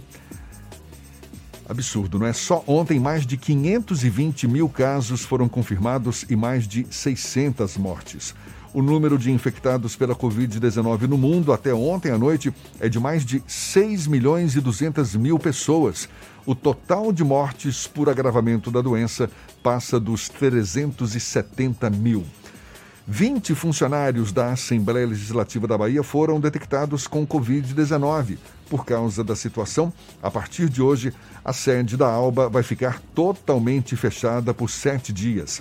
Salvador vai ter prorrogação dos decretos com medidas restritivas até o dia 15 de junho, de acordo com o anúncio feito pelo prefeito ACM Neto. Também foram divulgados novos protocolos gerais para garantir o isolamento e distanciamento social, a proteção dos cidadãos, a higienização pessoal e de espaços públicos e privados. A partir de amanhã, novas atividades serão consideradas excepcionais, ampliando a lista de serviços liberados a funcionar em estabelecimentos com mais de 200 metros quadrados. É o caso das concessionárias e revendas de veículos, lavanderias, comércios de serviços de arquitetura, decoração, elétricos e de ferragens, além de clínicas para atendimento eletivo e construção civil em imóveis habitados. Também a partir de amanhã, quatro novos bairros terão medidas mais duras de combate à Covid-19 e pelo prazo inicial de sete dias são os bairros de Paripe, Fazenda Grande do Retiro, Cabula e Beiru Tancredo Neves. Além disso, os bairros de Plataforma, Liberdade, Massaranduba e Uruguai deixam a lista, passando a seguir os decretos e regras vigentes para toda a cidade. As três pessoas que foram presas ontem durante a Operação Ragnarok da Polícia Civil da Bahia foram transferidas para Salvador e passaram a noite em celas. A ação policial se dá contra a empresa Hempcare que vendeu e não entregou respiradores ao consórcio Nordeste. A empresa fez esse negócio por quase 49 milhões de reais e ainda não devolveu a quantia paga pelo consórcio. Agora, 8 e 17 a gente começa nosso giro pelo interior do estado. Vamos a Teixeira de Freitas, extremo sul da Bahia. Tiago Ramos, da Eldorado FM, tem as notícias da região. Bom dia, Tiago. Bom dia, Jefferson. Bom dia, Fernando. Ótimo dia. Direto da Eldorado, a primeira em audiência no extremo sul da Bahia. Olha, Jefferson, a temperatura em Teixeira de Freitas é 22 graus, o tempo parcialmente nublado. Em Teixeira de Freitas, as notícias não são boas. Em Teixeira de Freitas, chega aí ao número de 174 contaminados.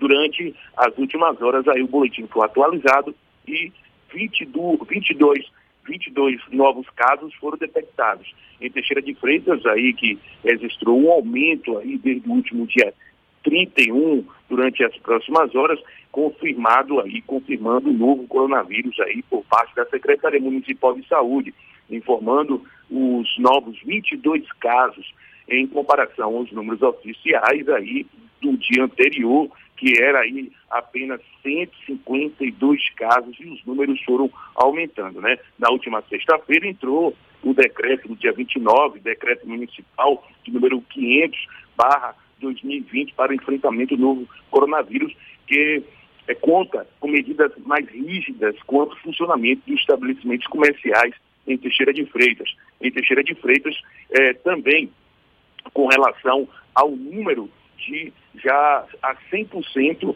o número de ocupação na UTI em Teixeira de Freitas. Olha, a UPA de Prado, é, a, UPA de, de, a UPA de Prado acabou suspendendo aí, suspendeu atendimentos para desinfecção. O processo de desinfecção foi marcado para a segunda-feira, ontem, em razão da Secretaria Municipal de Saúde comunicar os atendimentos de urgência, emergência, especialmente nesse dia, serão prestados na unidade básica de saúde, localizada no centro da cidade. A ação de, é, para, para até mesmo é, combater a disseminação do novo coronavírus ocorre após uma, é, parte de uma equipe ser afastada das atividades em decorrência do atendimento de um paciente confirmado com Covid-19 em Prado. Em Mucuri, Jefferson, aqui no nosso extremo sul da Bahia, de acordo com a nota divulgada pela Secretaria de Saúde daquele município, o paciente de 56 anos de idade, com comorbidades, hipertensão e obesidade, foi internado no último dia 25 no hospital da rede particular e liberado. Quatro dias depois, em, no dia 29 de maio, ele deu entrada no Hospital São José com síndrome respiratória aguda, tendo resultado positivo para a Covid através do teste respiratório. E aí a liberação, né, logo após a liberação, aí ele voltou novamente com esse quadro, teve problemas graves e acabou não resistindo e falecendo. Ele que aguardava uma solicitação de uma transferência, uma liberação até a chegada da UTI aérea. O paciente evoluiu com o agravamento do quadro, necessitando ser entubado na manhã de segunda-feira, como com a aeronave em solo, no aeroporto da Suzano, a empresa de celulose, o paciente apresentou a parada cardiorrespiratória, vindo a óbito aí, com muita tristeza, o primeiro caso de óbito na cidade de Mucuri. Na cidade de Medeiros Neto, cidade vizinha aqui, é, novos quatro casos da Covid-19 é, foram aí diagnosticados aí, subindo mais os números aqui no extremo sul da Bahia. É aguardado aí, ah, nas próximas horas, às 10 horas, está marcado com o governador do estado da Bahia, a partir das 10 horas, uma reunião com os prefeitos aqui do extremo sul da Bahia. Né? O governador é, fez um vídeo e mostra aí a preocupação com o aumento dos casos, da evolução da Covid aqui no extremo sul da Bahia. Essas são as informações do extremo sul da Bahia, direto da Eldorado, primeira audiência para o Isso Bahia com Jefferson e Fernando. Um ótimo dia, até a próxima. Maravilha, agora 8h22 e já estão funcionando desde ontem as câmeras de monitoramento capazes de medir a temperatura corporal dos passageiros que frequentam o metrô de Salvador. Os equipamentos instalados nas estações Pirajá e Lapa têm capacidade de identificar em tempo real e em meio à movimentação de um grande número de passageiros aqueles que estão com a temperatura corporal acima de 37,8 graus centígrados, a partir da qual os protocolos de saúde apontam como possíveis portadores do novo coronavírus. A previsão é que os equipamentos funcionem das 7 da manhã às 7 da noite, período que concentra cerca de 90% da demanda. Os passageiros que identificados com a temperatura elevada serão encaminhados para uma sala de primeiros socorros das estações, onde recebem informações de segurança e isolamento e também vão fazer o teste rápido para a detecção da Covid-19. De acordo com o governador Rui Costa, a medida é mais uma no rol da segurança e controle da proliferação da doença. Tem para onde fugir não, Fernando? E é muito boa essa iniciativa de medir a temperatura e a partir daí fazer o exame, o teste rápido. Isso vai provavelmente ajudar a diminuir a disseminação do novo coronavírus. Você que gostava daquele sistema de reconhecimento facial que está meio em baixa agora, né? Tempos de pandemia, todo mundo de máscara. Agora tem esse sistema de medição da temperatura corporal, que não deixa de ser um tipo de BBB, não é? é, mas a, pelo menos a temperatura corporal não identifica rosto, claro, não armazena, não, então nada... isso é um pouco menos problemático do ponto de vista de segurança da informação. Agora a gente vai para Irecê, temos notícias também da região com Sandro Moreno, da Irecê Líder FM. Bom dia, Sandro. Bom dia, Jefferson. Bom dia, Fernando. Irecê, nesse momento, 22 graus. Olha, aos poucos o comércio de Irecê vai voltando ao horário de normalidade. Antes estava funcionando a parte do comércio a partir do meio-dia, tinha autorização do meio-dia até as 8 horas da noite. Ontem, a Prefeitura de Irecê divulgou um novo horário, o comércio abre às 10 horas da manhã, das 10 às 6, segundo a Prefeitura, eh, deve voltar logo à normalidade, abrindo às 8 horas da manhã. Mas nós temos os números que já foram divulgados de coronavírus aqui na nossa região. E esses números que já foram divulgados chega a 86. Vamos Irecê com 13 casos, Canarana com 6 casos, João Dourado, tem chamado a atenção eh, João Dourado, inclusive ontem divulgou mais 7 casos de coronavírus, chega a 22. Lapão tem um caso de coronavírus. Presidente Dutra divulgou ontem mais cinco casos de coronavírus, chegando a, a sete na divulgação. Ibipeba com seis casos, Barra do Mendes, Cafarnaum, um caso cada, Morro do Chapéu, dois casos, Chique Chique tem 26 casos ontem, divulgou mais três. E em Mulungu do Morro, um caso.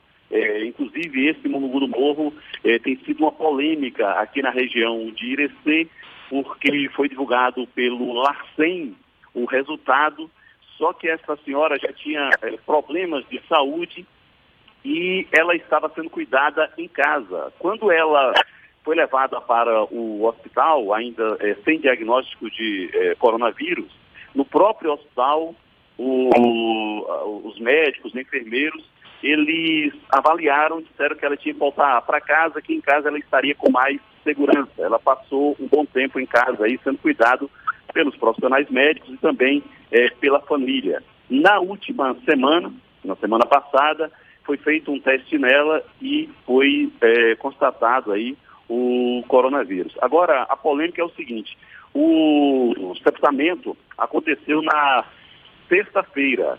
No sábado foi divulgado o resultado. E na sexta-feira houve velório, o caixão foi aberto, então várias pessoas participaram, inclusive, é, do velório dessa senhora. E aí a polêmica porque a família quer que se faça é, um novo exame. Tá? Então, é essa situação aqui na região de Irecê. Agora vamos aos casos recuperados. Em Irecê, nós temos, graças a Deus, oito pessoas que já se recuperaram do coronavírus. Em Canarana, cinco. João Dourado e Lapão ainda não tem recuperação. Presidente Dutra tem um recuperado. Ibipeba não tem recuperação ainda. Barra do Mendes tem um recuperado. Cafarnaum ainda não tem recuperado. Monte Chapéu, um recuperado. Chique Chique, três recuperados. Então, total de recuperados na região de Irecê, graças a Deus, são 19. Então, hoje, a gente tem 67 pessoas de coronavírus na região de Irecê.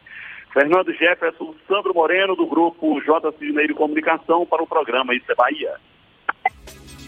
Olha só, foi ampliada para 21 de junho a suspensão das aulas na rede estadual e a realização de eventos com mais de 50 pessoas em todo o território baiano.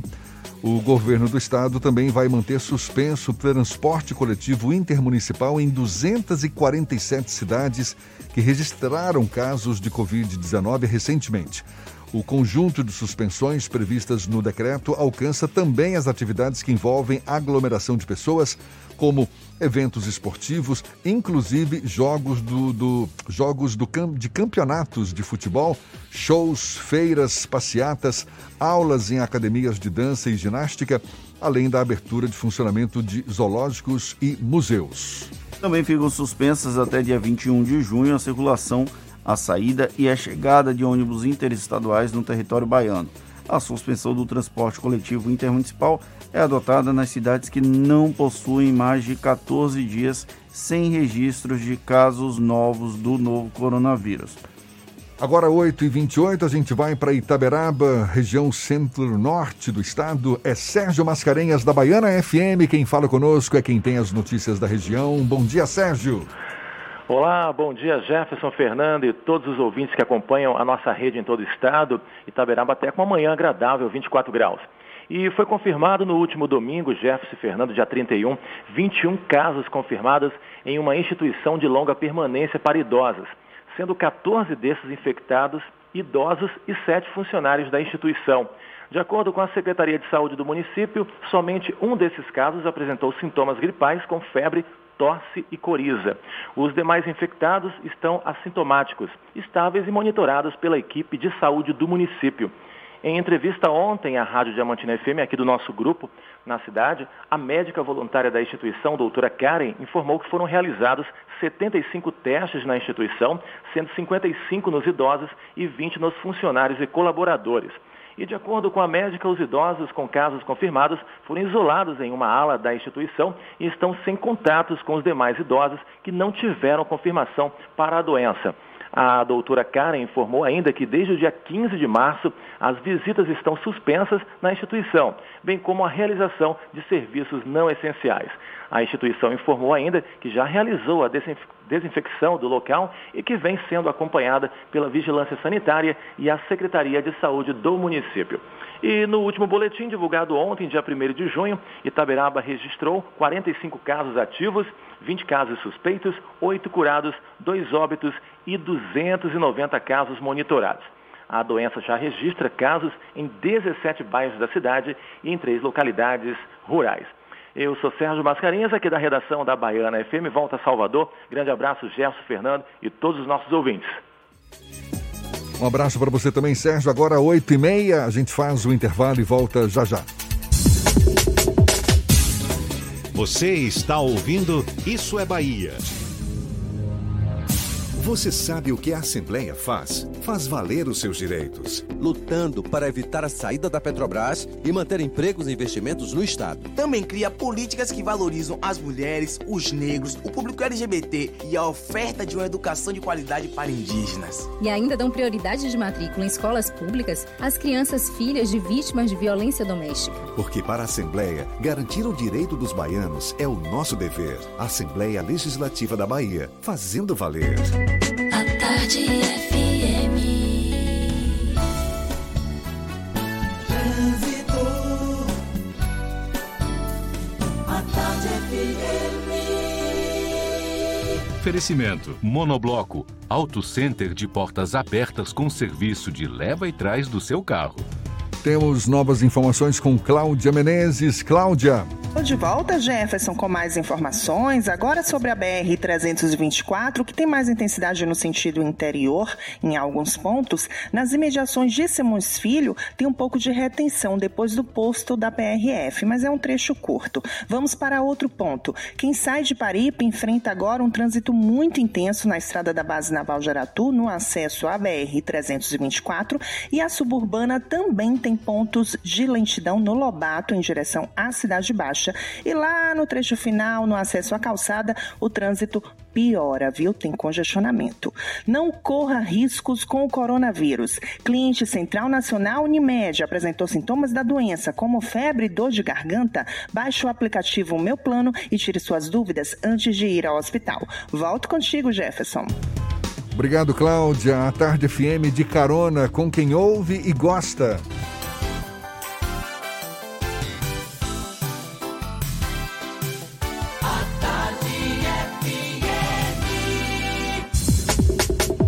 Voltamos a apresentar Isso é Bahia. Um papo claro e objetivo sobre os acontecimentos mais importantes do dia. Oferecer conteúdo de qualidade, sobretudo para os estudantes que, diferentemente da grande parte dos alunos das escolas particulares, não têm condições para acessar as aulas pela internet. A recém-lançada TV Enem tem o objetivo de transmitir pela TV aberta aulas diárias focadas no Exame Nacional do Ensino Médio. A gente fala mais sobre o assunto conversando agora com o idealizador do projeto, o professor e historiador Ricardo Carvalho, nosso convidado aqui no Issa Bahia. Seja bem-vindo mais uma vez. Bom dia, Ricardo. Bom dia, bom dia a todos os ouvintes da Tarde FM. Bom dia, Jefferson. Bom dia, Fernando. Ricardo, a TV Enem é uma produção do Escritório do Pensamento, não é isso? Foi inaugurada no dia 18 de maio e pode ser acessada por quais canais? Pela TV aberta, né, na TV Alba, canal 61.2, pela TV Câmara, canal 61.4. É uma forma da gente viabilizar pela TV aberta. Nós chegamos à conclusão de que era o caminho mais democrático, além obviamente, da aula presencial, que nesse momento é impossível. A gente ficou pensando aqui, junto com a equipe do Escritório do Pensamento, a gente já tem muita experiência com eventos para estudantes do ensino médio, Enem, revisões, e a gente ficou pensando qual seria o meio do caminho entre a aula presencial, que é impossível, e a aula via internet, que é inacessível para uma boa parte dos estudantes da rede pública, que não tem uma rede Wi-Fi de grande potência, que não tem um 3G disponível o tempo inteiro eu vejo na rede privada, eu sou professor da rede privada, eu vejo que alguns alunos da rede privada têm dificuldade, sendo da classe média, imaginem aqueles alunos mais carentes. Foi assim que a gente pensou encontrou essa acolhida maravilhosa dessas TVs legislativas, né, municipal e estadual, para colocar no ar o TV Enem. Maravilha. E é um projeto que procura abranger todo o programa, todo seria talvez, sei lá, exagero da minha parte, mas pelo menos as, todas as áreas do dessa grade curricular que é contemplada pelo Enem? Não, não é exagero seu, não, professor. A gente tem um projeto pedagógico por trás disso. Não adianta, com a carga de conteúdo que o Enem tem, oferecer pílulas isoladas ou pequenas dicas. Isso não é suficiente. O menino não vai se preparar com isso. Então, nós montamos uma estrutura junto com 60, hoje são 60 professores, de todo o estado da Bahia, do sul de Pernambuco, de São Paulo, Goiás, Minas Gerais, tem hoje mestres espalhados pelo Brasil, mas a base realmente aqui é Bahia.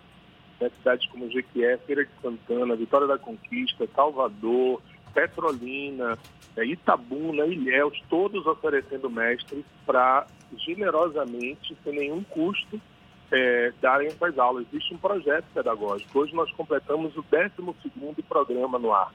Se você multiplicar isso por cinco aulas por dia, são 60 itens de conteúdo já oferecidos gratuitamente para os estudantes da rede pública. É, é um trabalho que o objetivo não é fazer uma, um, uma simples menção, não. A ideia é preparar os meninos mesmo, claro, de forma mais objetiva. É uma hora de aula né, por dia, mas concentrado o conteúdo ali para que o aluno assistindo com regularidade possa se sentir efetivamente se preparando para a prova do Enem. Poxa, fantástico, fantástico e parabéns desde já pela iniciativa.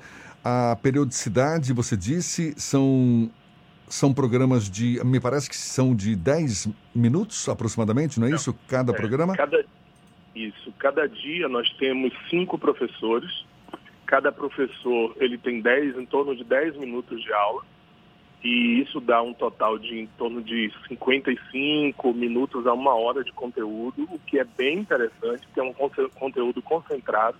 E temos a participação de colunistas, né? colunistas de, assim, que também generosamente têm trazido é, temas como a questão da psicologia, da preparação mental do estudante, fisioterapeutas, atores, músicos, jornalistas, todos eles trazendo neurocientistas que vêm pontuando né, entre uma aula e outra, com colunas de dois minutos, três minutos, trazendo temas da atualidade, trazendo comportamento, questões né, relacionais, relacionadas ao, ao, conteúdo do Enem, também temas de redação. Eu estou muito feliz, Jefferson, Fernando, porque a gente está conseguindo fazer dentro do formato que nós chamamos de digital artesanal, né? Esse foi um conceito que a gente tentou formular, porque como o escritório do pensamento desenvolve produtos de muita qualidade para TV, para rádio, eventos grandes, a gente se colocou diante de uma situação que era um impasse. Né? Diante dessa situação, a gente vai conseguir produzir é, conteúdos de alta qualidade, sim, sem dúvida. E tecnicamente, tecnicamente a gente tem que se adaptar à realidade.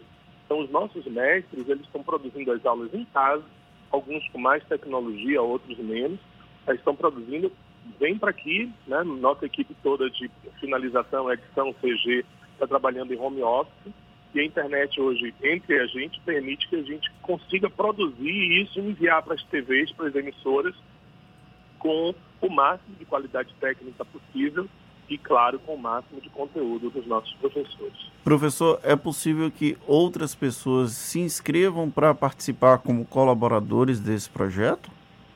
Esse é o meu sonho maior, Fernando. E a gente está conseguindo fazer isso. Todos os dias, todos os dias, sem exceção, nós recebemos ligações de emissoras de outros estados, emissoras legislativas ou não. É, a gente está começando na semana que vem o Rádio Enem, porque algumas emissoras de rádio entraram em contato espontaneamente com a gente, oferecendo espaço para que a gente coloque conteúdos mais pontuais, óbvio, né? na rádio não dá para a gente trabalhar uma hora inteira, então a gente está colocando algumas, é, alguns conteúdos pontuais. E professores, é, ontem recebi uma ligação do Piauí, nós temos uma professora já de São Paulo gravando as aulas. Então, todos os dias a gente tem o, o, o sonho mais absoluto é a gente conseguir, quem sabe, uma rede aí de 100, 150 professores para poder dar continuidade. Aceitamos sim, é só entrar em contato com o escritório do pensamento, né? nós temos as redes sociais, é pensamento no, no Instagram e nosso canal no YouTube, que é o Escritório do Pensamento. É bom também lembrar que além das emissoras de TV aberta, nós estamos na TV a cabo, né, no canal 16 da NET e no canal é, 361.2 do, do, da Sky. Da Sky. Além, claro, de quem, com quem puder acessar a internet em algum momento.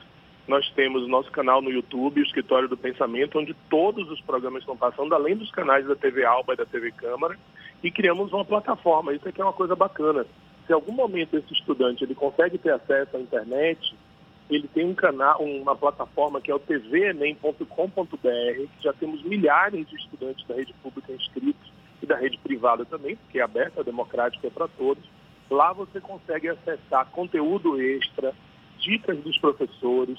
Nesse canal, nessa plataforma tvenem.com.br, tem todos os programas na sequência, programa 1, 2, 3, para que, quem sabe, perto do Enem, ele possa fazer um curso intensivo, fazer uma maratona de TV Enem disponível para esses jovens todos da Bahia e do Brasil também. Acessando todos os programas de uma vez só, não é? Ricardo, houve a necessidade de buscar o aval do Ministério da Educação para colocar esse projeto no ar? Não, não há necessidade, não há nenhuma legislação que impeça isso. Aliás, muito pelo contrário, eu acho que se a gente tivesse tentado, não teríamos sucesso. Tentamos com o setor público aqui na Bahia, tem muito sucesso também, né? No, o, o, projeto não foi é, percebido como algo importante, eu respeito, né? Cada, cada gestor público tem suas demandas, ele tomou-se conhecimento, ó, a gente fez com que o, o, o poder público tomasse conhecimento, mas ele não se interessou. Na verdade, o que a gente queria apenas, Jefferson, era divulgação. A gente não tem nenhum recurso público, é preciso que fique claríssimo isso. Os professores não estão recebendo absolutamente nada. Nós não temos patrocínio, o Escritório do Pensamento está bancando 100% dos custos técnicos e a TV Alba e a TV Câmara estão oferecendo gratuitamente o espaço para exibição. A gente apenas queria, na época que fizemos, tentamos fazer o contato, que fosse divulgado para os estudantes e os diretores da rede pública, mas não conseguimos, não tivemos sucesso com isso. Respeitamos e decidimos que iríamos fazer o trabalho por nossa parte. Quando o poder público ele não exerce é, a expectativa, o setor privado civil vai se virar e fazer. É isso que acontece, é o que a gente está fazendo. Eu tenho a agradecer a todo mundo que está envolvido nesse projeto e continuo acalentando a esperança de uma parceria com a secretaria, né, alguma coisa desse tipo, para apenas que a gente divulgue. O conteúdo é de alto padrão, os meninos precisam desse conteúdo. O que a gente gostaria muito era ter acesso a essa grande rede de informação e comunicação que é possível ter com as escolas e com os meninos da rede pública. Num simples clique, um link enviado faria o trabalho 100 vezes mais potente do que a gente está tentando fazer com divulgação nas redes sociais. Mas isso não cabe a gente, não é uma decisão que nos cabe. A gente apenas aguarda. Essa, quem sabe essa parceria seria muito boa, ficaria muito feliz, acolheríamos com muita felicidade essa possibilidade.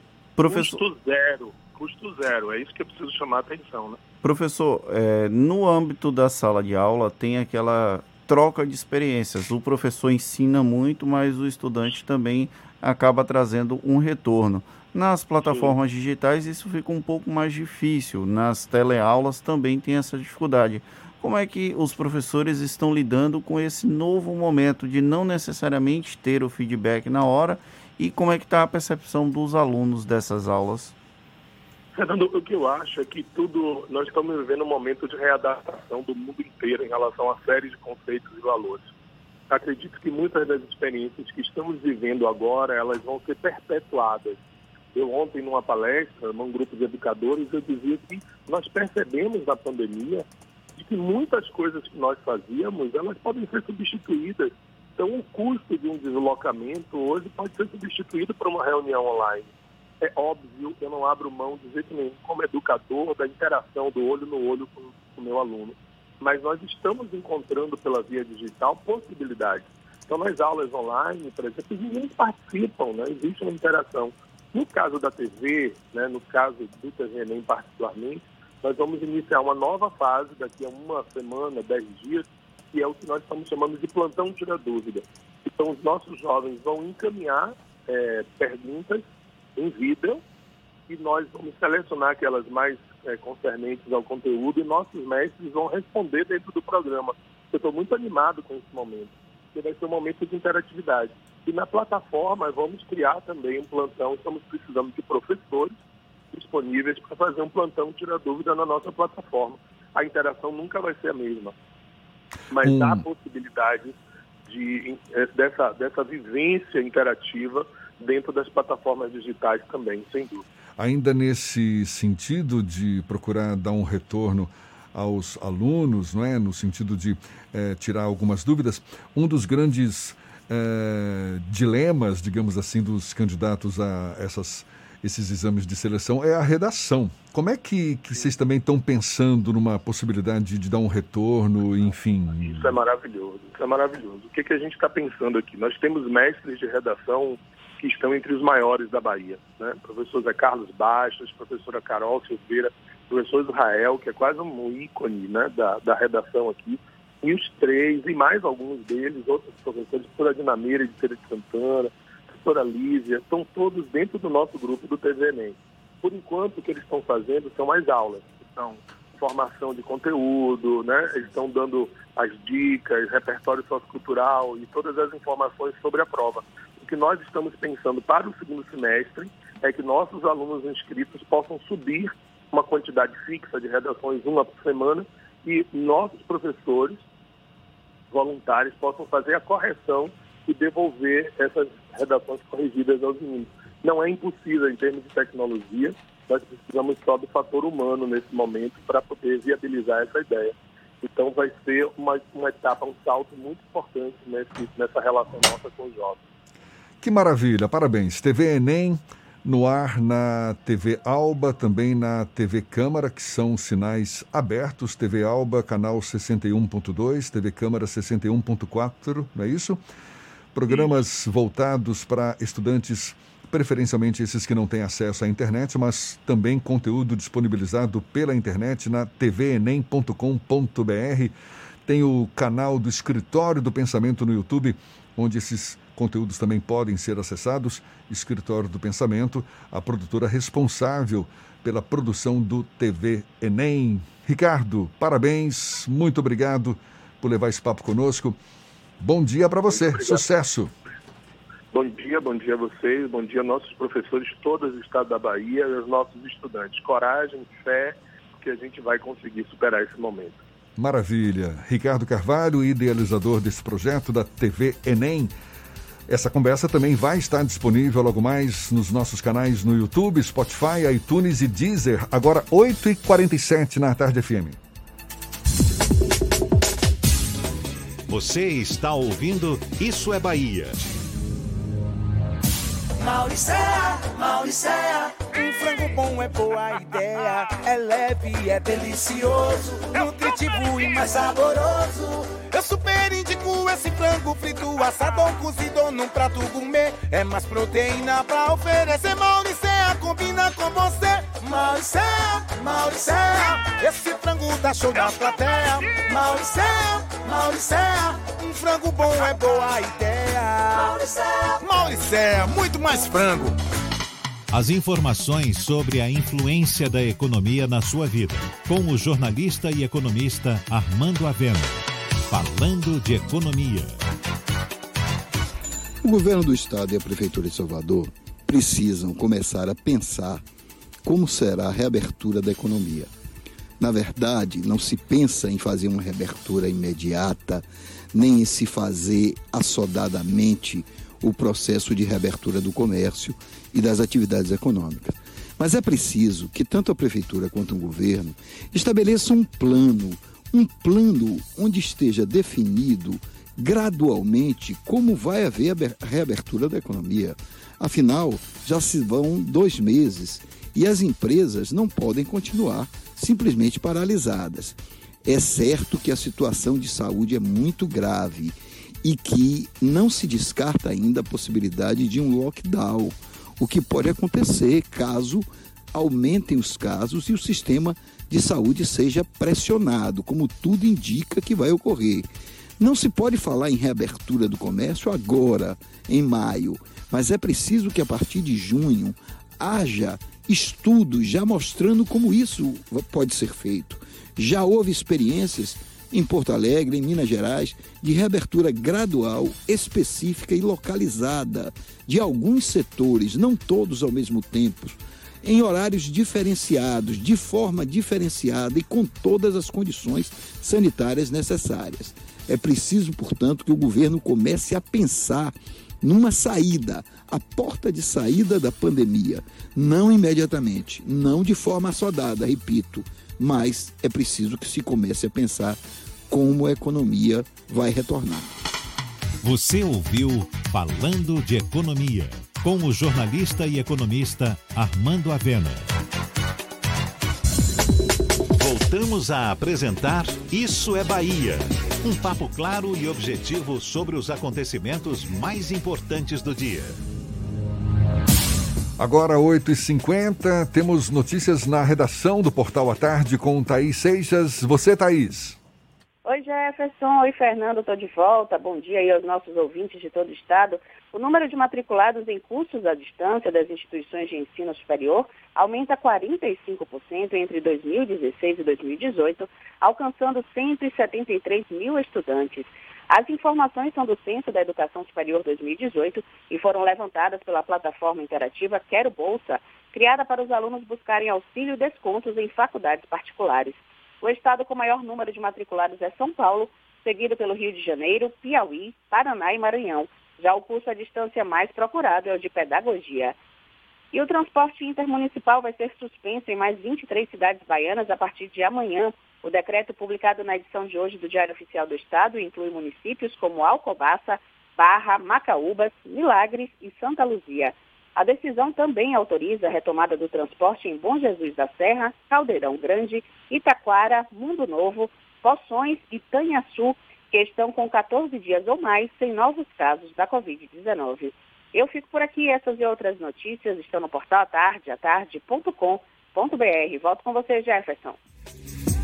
Valeu, Thaís. E olha, o abastecimento de água está interrompido desde as 5 horas da manhã de hoje em Praia do Forte, em Imbaçaí e em mais sete localidades. A falta d'água também ocorre em Barra do Pojuca, Tiririca, Açuzinho, Açu da Torre, Malhadas, além de Barro Branco e Marbelo, que ficam na região metropolitana de Salvador.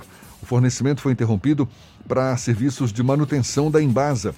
A empresa afirma que os serviços devem ser concluídos hoje à tarde, quando o fornecimento de água vai começar a ser retomado de forma gradativa nessas áreas afetadas. A estimativa de normalização deve ocorrer em até 24 horas. E a cidade de Senhor do Bonfim, no interior da Bahia, teve um crescimento médio diário de 82% em casos de Covid-19, conforme anunciou ontem o governador Rui Costa. O chefe do executivo disse também que o extremo sul baiano requer cuidado e que hoje, às 10 da manhã, vai ter uma reunião com os prefeitos do extremo sul. Eunápolis teve um crescimento médio diário de 12% nos últimos cinco dias. Nova Viçosa teve crescimento de 28%, Teixeira de Freitas de 9% e Porto Seguro 6%. Rui também pontuou que em Jequié, no sudoeste baiano, o município não conseguiu ainda diminuir a taxa, apesar das medidas restritivas. A cidade tem taxa de crescimento de 6% e toque de recolher a partir das 5 horas da tarde. É, por mais que a gente tenha empurrado para frente o pico dessa pandemia aqui no estado, a gente percebe ela ainda está crescente na Bahia.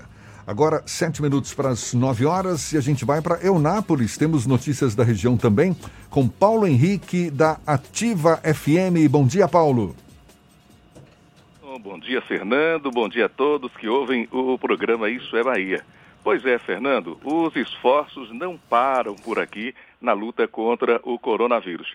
Em parceria com a Polícia Militar, Secretaria de Saúde de Porto Seguro e Bombeiros Civis aqui de Onápolis, barreiras sanitárias foram implantadas na BR-367, a rodovia que liga Porto Seguro a Eunápolis. Os veículos são parados e os ocupantes têm aferido a temperatura do corpo e recebem orientações sobre a necessidade do isolamento social. Barreiras sanitárias reforçam as estratégias de combate à disseminação e, desde o início, elas vêm sendo instaladas em locais estratégicos de acesso a Eunápolis. Aliás, Jefferson e Fernando, Eunápolis e Porto Seguro são duas localidades que possuem uma ligação histórica. Quando povoado, 20% da área territorial de Eunápolis eram dentro do município de Porto Seguro. Mas o que isso tem a ver com a Covid? É que Porto Seguro e Eunápolis são governados por marido e mulher. E ontem, a prefeita de Porto Seguro, Cláudia Oliveira, do PSD, divulgou uma nota confirmando que está contaminada pelo coronavírus. Ela afirmou que, mesmo tomando todos os cuidados, apresentou sintomas, procurou atendimento médico e está em isolamento com quadro clínico estável. Eu conversei ontem com o prefeito de Eunápolis, Roberto Oliveira, também do PSD, marido da prefeita Cláudia. Ele nos informou que hoje estará realizando o seu teste. A segunda-feira trouxe mais preocupação para todos que já vivem ansiosos com esse momento. Muito mais que números, a pandemia também está revelando nomes. Ontem foi divulgado que o ex-prefeito de Eunápolis, Gediel Sepúlveda Pereira, encontra-se internado em seu hospital vitimado pela Covid-19. O Hospital Ames é o único aqui em Eunápolis da rede privada que está com suporte de atendimento para a enfermidade. Entramos em contato com a família do ex-prefeito e a informação oficial que recebemos é que ele estaria com dengue. O fato é que Gediel Sepúlveda, que é médico e que é proprietário do Hospital Ames, vinha atuando na linha de frente da unidade de atendimento à Covid-19 implantada no hospital. Gediel Sepúlveda tem uma história política muito forte com Eunápolis. Logo após a emancipação do então povoado, ele foi eleito o seu primeiro prefeito, governando de 1989 a 1992. Foi eleito pela segunda vez nas eleições de 2000 e governou Eunápolis de 2001 a 2004. E nesse cenário todo, ontem foi divulgado um novo boletim sobre a Covid-19 aqui em Eunápolis. Mais 29 casos, 20 casos novos foram confirmados. A boa notícia é que mais dois pacientes foram curados e receberam alta. Agora, Eunápolis tem 158 pacientes confirmados com a Covid-19. 74 já estão recuperados, 67 seguem isolados em casa, 15 estão internados e dois óbitos. 76 aguardam por resultados e 131 seguem monitorados. 265 exames deram negativos.